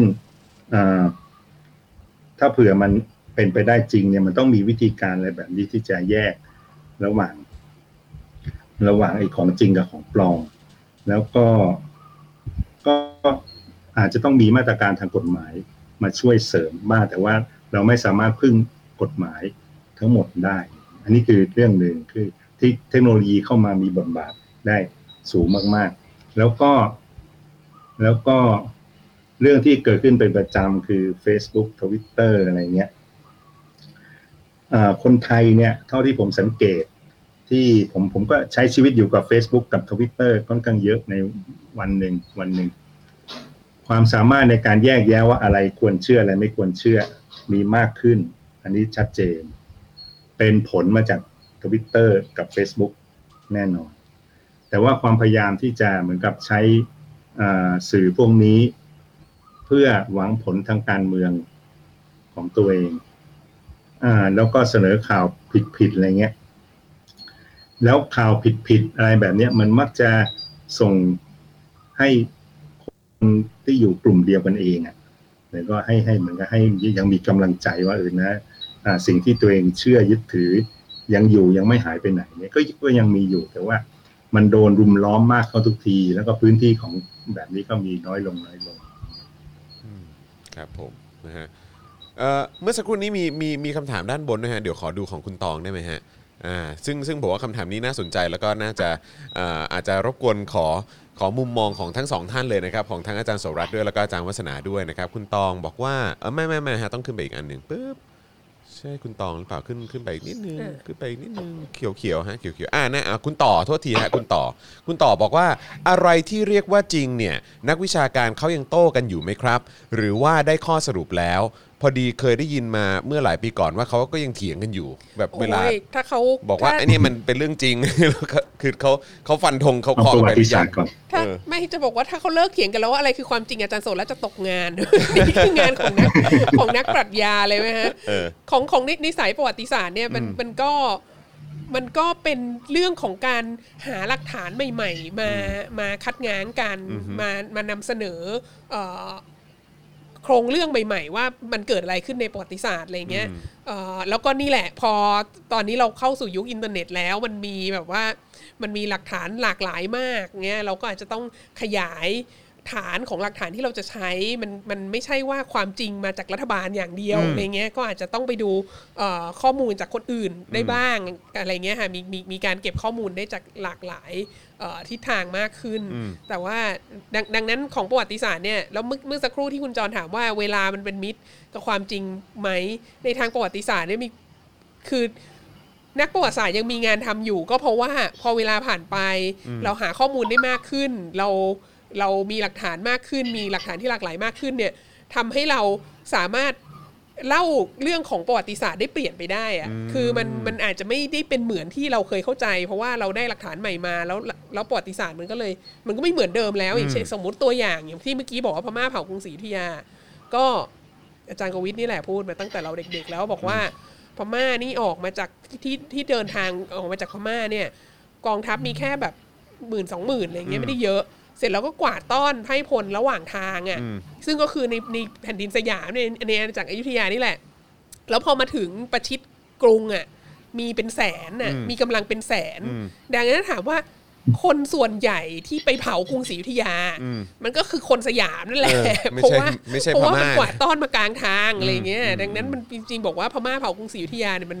มันก็ไม่จริงซะทีเดียวอะไรเงี้ยดังเนี้ยอันอันอันนี้คือลักษณะของการที่ว่าความจริง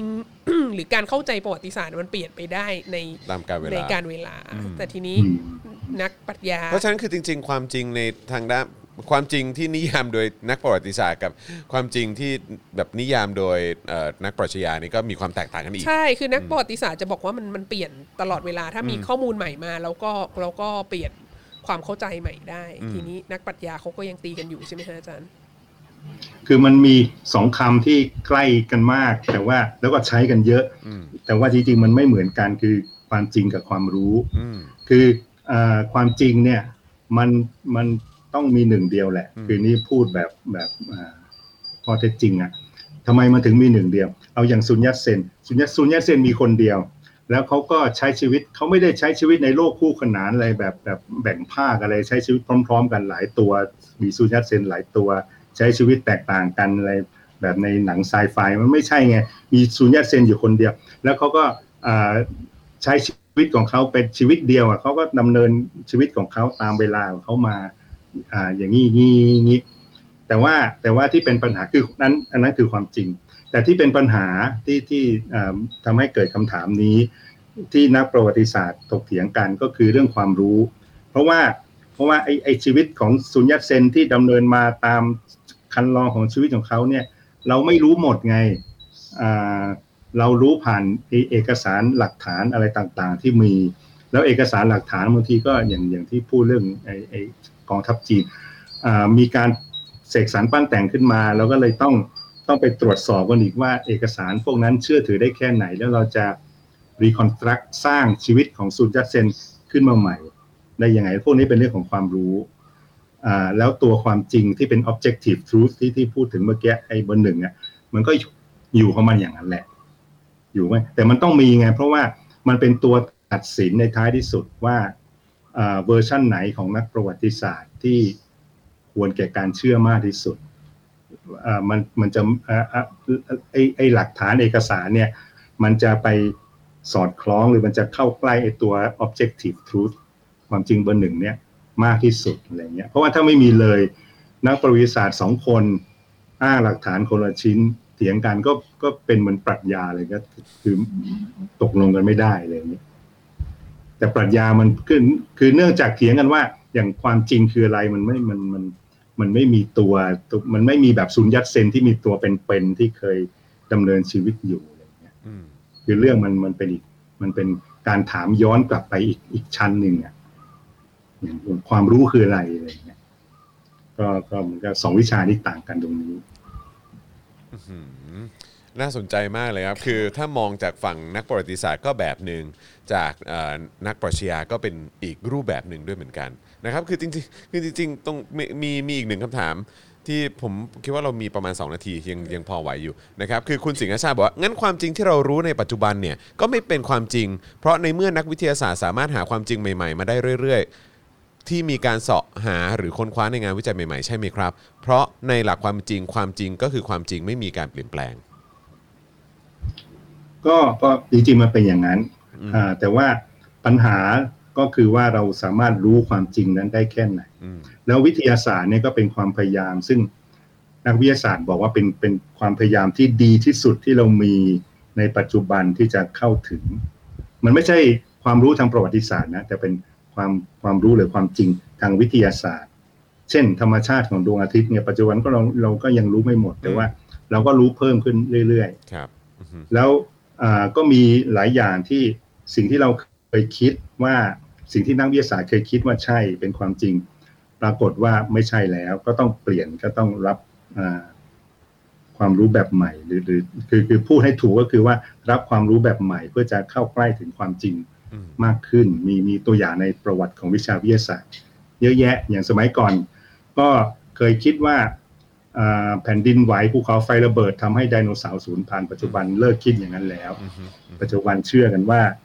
ลูกอุกกาบาตตกเป็นเหตุให้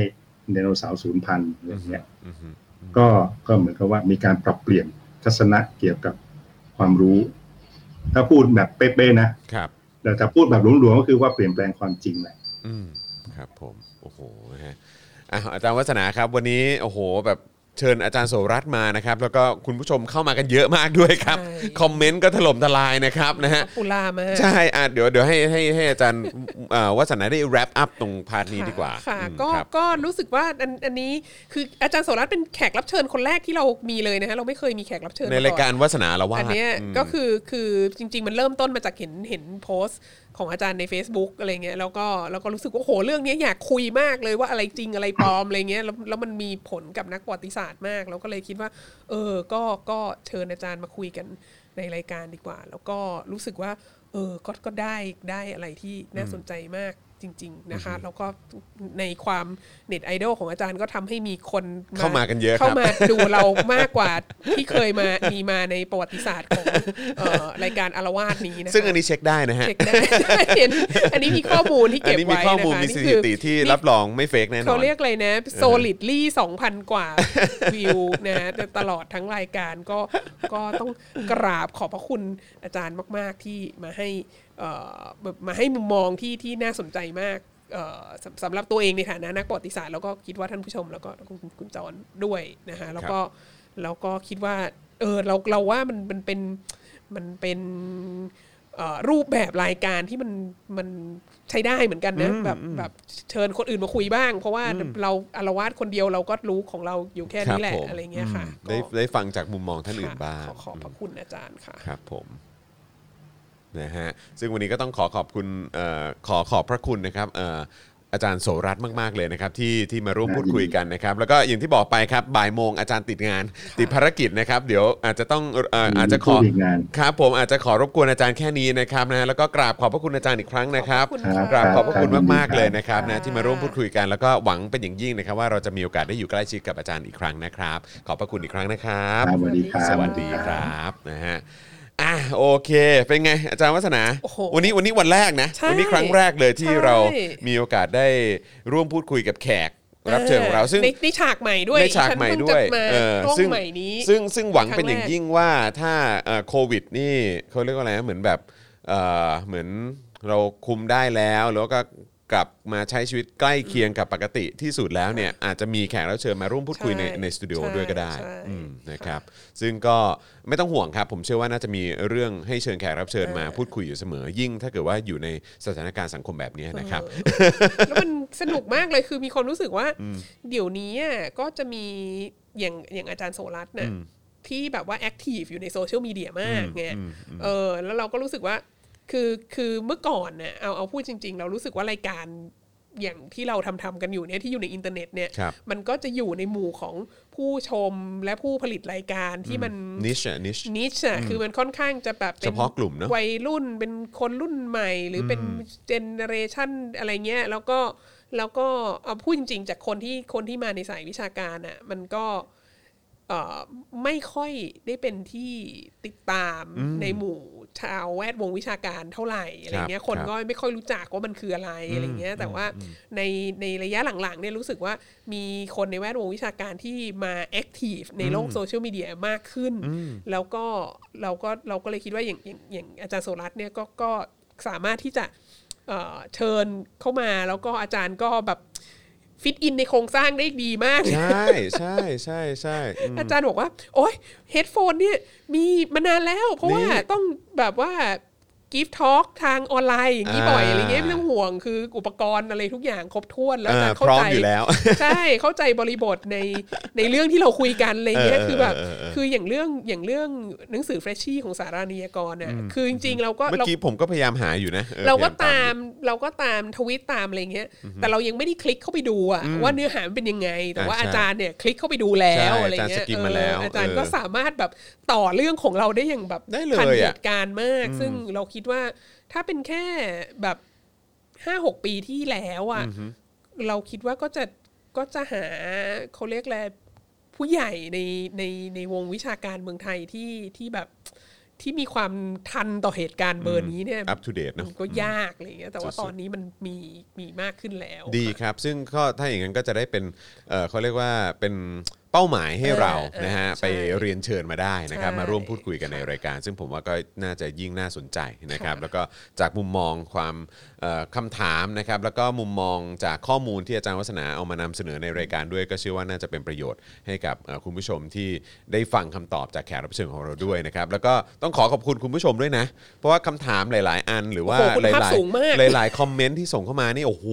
คุณภาพสูงปรี๊ดเด็ดมากเลยครับ ซึ่งขอบคุณจริง ๆ นะครับ แล้วก็คือถ้าเกิดว่าเรามีเวลามากกว่านี้ก็คงจะได้ได้พูดคุยกันมากกว่านี้แหละแต่พอดีใช่วันนี้ก็เช่นเช่นเคยครับนะฮะคือตัวอาจารย์เองก็ติดภารกิจด้วยเหมือนกันนะครับ แต่ว่าตอนช่วงท้ายแบบนี้เดี๋ยวให้อาจารย์วัฒนาเป็นคนสั่นดีกว่าอ่าเพราะเวลาอาจารย์วัฒนาเป็นคนสั่นเนี่ยนะฮะมักจะมียอดเข้ามาครับต้องช่วยต้องช่วยใช่ช่วยกันนิดเฮ้ยนึงเดี๋ยวนี้ผมสั่นแบบนี้แล้วโอ้ยอันนี้นี่แลเป็นแบบรถไอติมอ๋อรถไอติมเหรอ แต่หลายทำคนให้ท่านผู้ชมแบบ โอเคเออออารมณ์ดีขึ้น หลายคนก็ไผ่ทองเหลือเกินใช่ใช่นะครับเอ่อพี่รู้สึกมันคอนเน c กกันมากขึ้น อ่านได้ง่ายขึ้นด้วยรายการที่พูดคุยกันสั้นๆ แล้วน่าสนใจตามไปศึกษากันต่อนะครับนะคุณบัตเทิลบอกมานะครับนะฮะก็ก็ดีนะครับก็เหมือนว่าเราเป็นการเปิด เปิดเหมือนประเด็นให้คุณผู้ชม ถ้าเกิดสนใจก็สามารถไปติดตามต่อกันด้วยนะครับนะฮะเมื่อกี้คุณลีก็มานะครับคุณลีจากทางสิงคโปร์นะครับก็บอกโอ้โหอาจจะมาช้านิดนึงแต่แต่ตามมาทีหลังนี่ก็โอ้โหนะครับขอบคุณมากนะครับนะฮะมีมีหลายคนติดตามรายการของเรานอกจากในประเทศแล้วก็ยังติดตามกันอยู่ที่ต่างประเทศด้วย ซึ่งขอบพระคุณมากๆเลยนะครับอะแล้วก็ทิ้งท้ายกันนะครับนะก็สามารถสนับสนุนพวกเรานะครับได้เลยนะครับผ่านทางบัญชีกสิกรไทยนะครับ0698975539หรือสแกนเคอร์โคนะครับช่วยกันเติมพลังเข้ามาทิ้งท้ายกันหน่อยนะครับนะฮะแล้วก็อย่าลืมนะฮะสนับสนุนพวกเรานะครับอ่าแบบรายเดือนได้ทั้งทาง YouTube Membership นะครับนะฮะแล้วก็ทาง Facebook Supporter ด้วยนะครับใครดูอยู่ทาง Facebook นะครับโอ้โหรู้สึกประทับใจ หรือว่าชอบเทปนี้ชอบอาจารย์โสรัตน์ชอบอาจารย์วัฒนานะครับก็สามารถส่งดาวเข้ามาได้เลยนะครับกดเข้ามารัวๆเลยนะครับนะหรือว่าจะไปช้อปปิ้งกันที่ Spoke Dark Store ก็ได้นะครับและนอกจากนี้นะครับอย่างที่บอกไปใครที่อยู่ต่างประเทศ แล้วก็อยากจะสนับสนุนคอนเทนต์แบบสไตล์ของพวกเราเนี่ยนะครับก็สามารถสนับสนุนเข้ามาได้ผ่านทาง PayPal นั่นเองนะครับขอบคุณคุณมุกด้วยนะครับนะฮะบอกว่าส่งดาวให้สาระวันนี้ค่ะนะครับขอบคุณมากเลยนะครับนะฮะอะโอเคนะครับก็เอ่อได้ข่าวว่าเหมือนทางโค้ชแขกน่าจะเอ่อ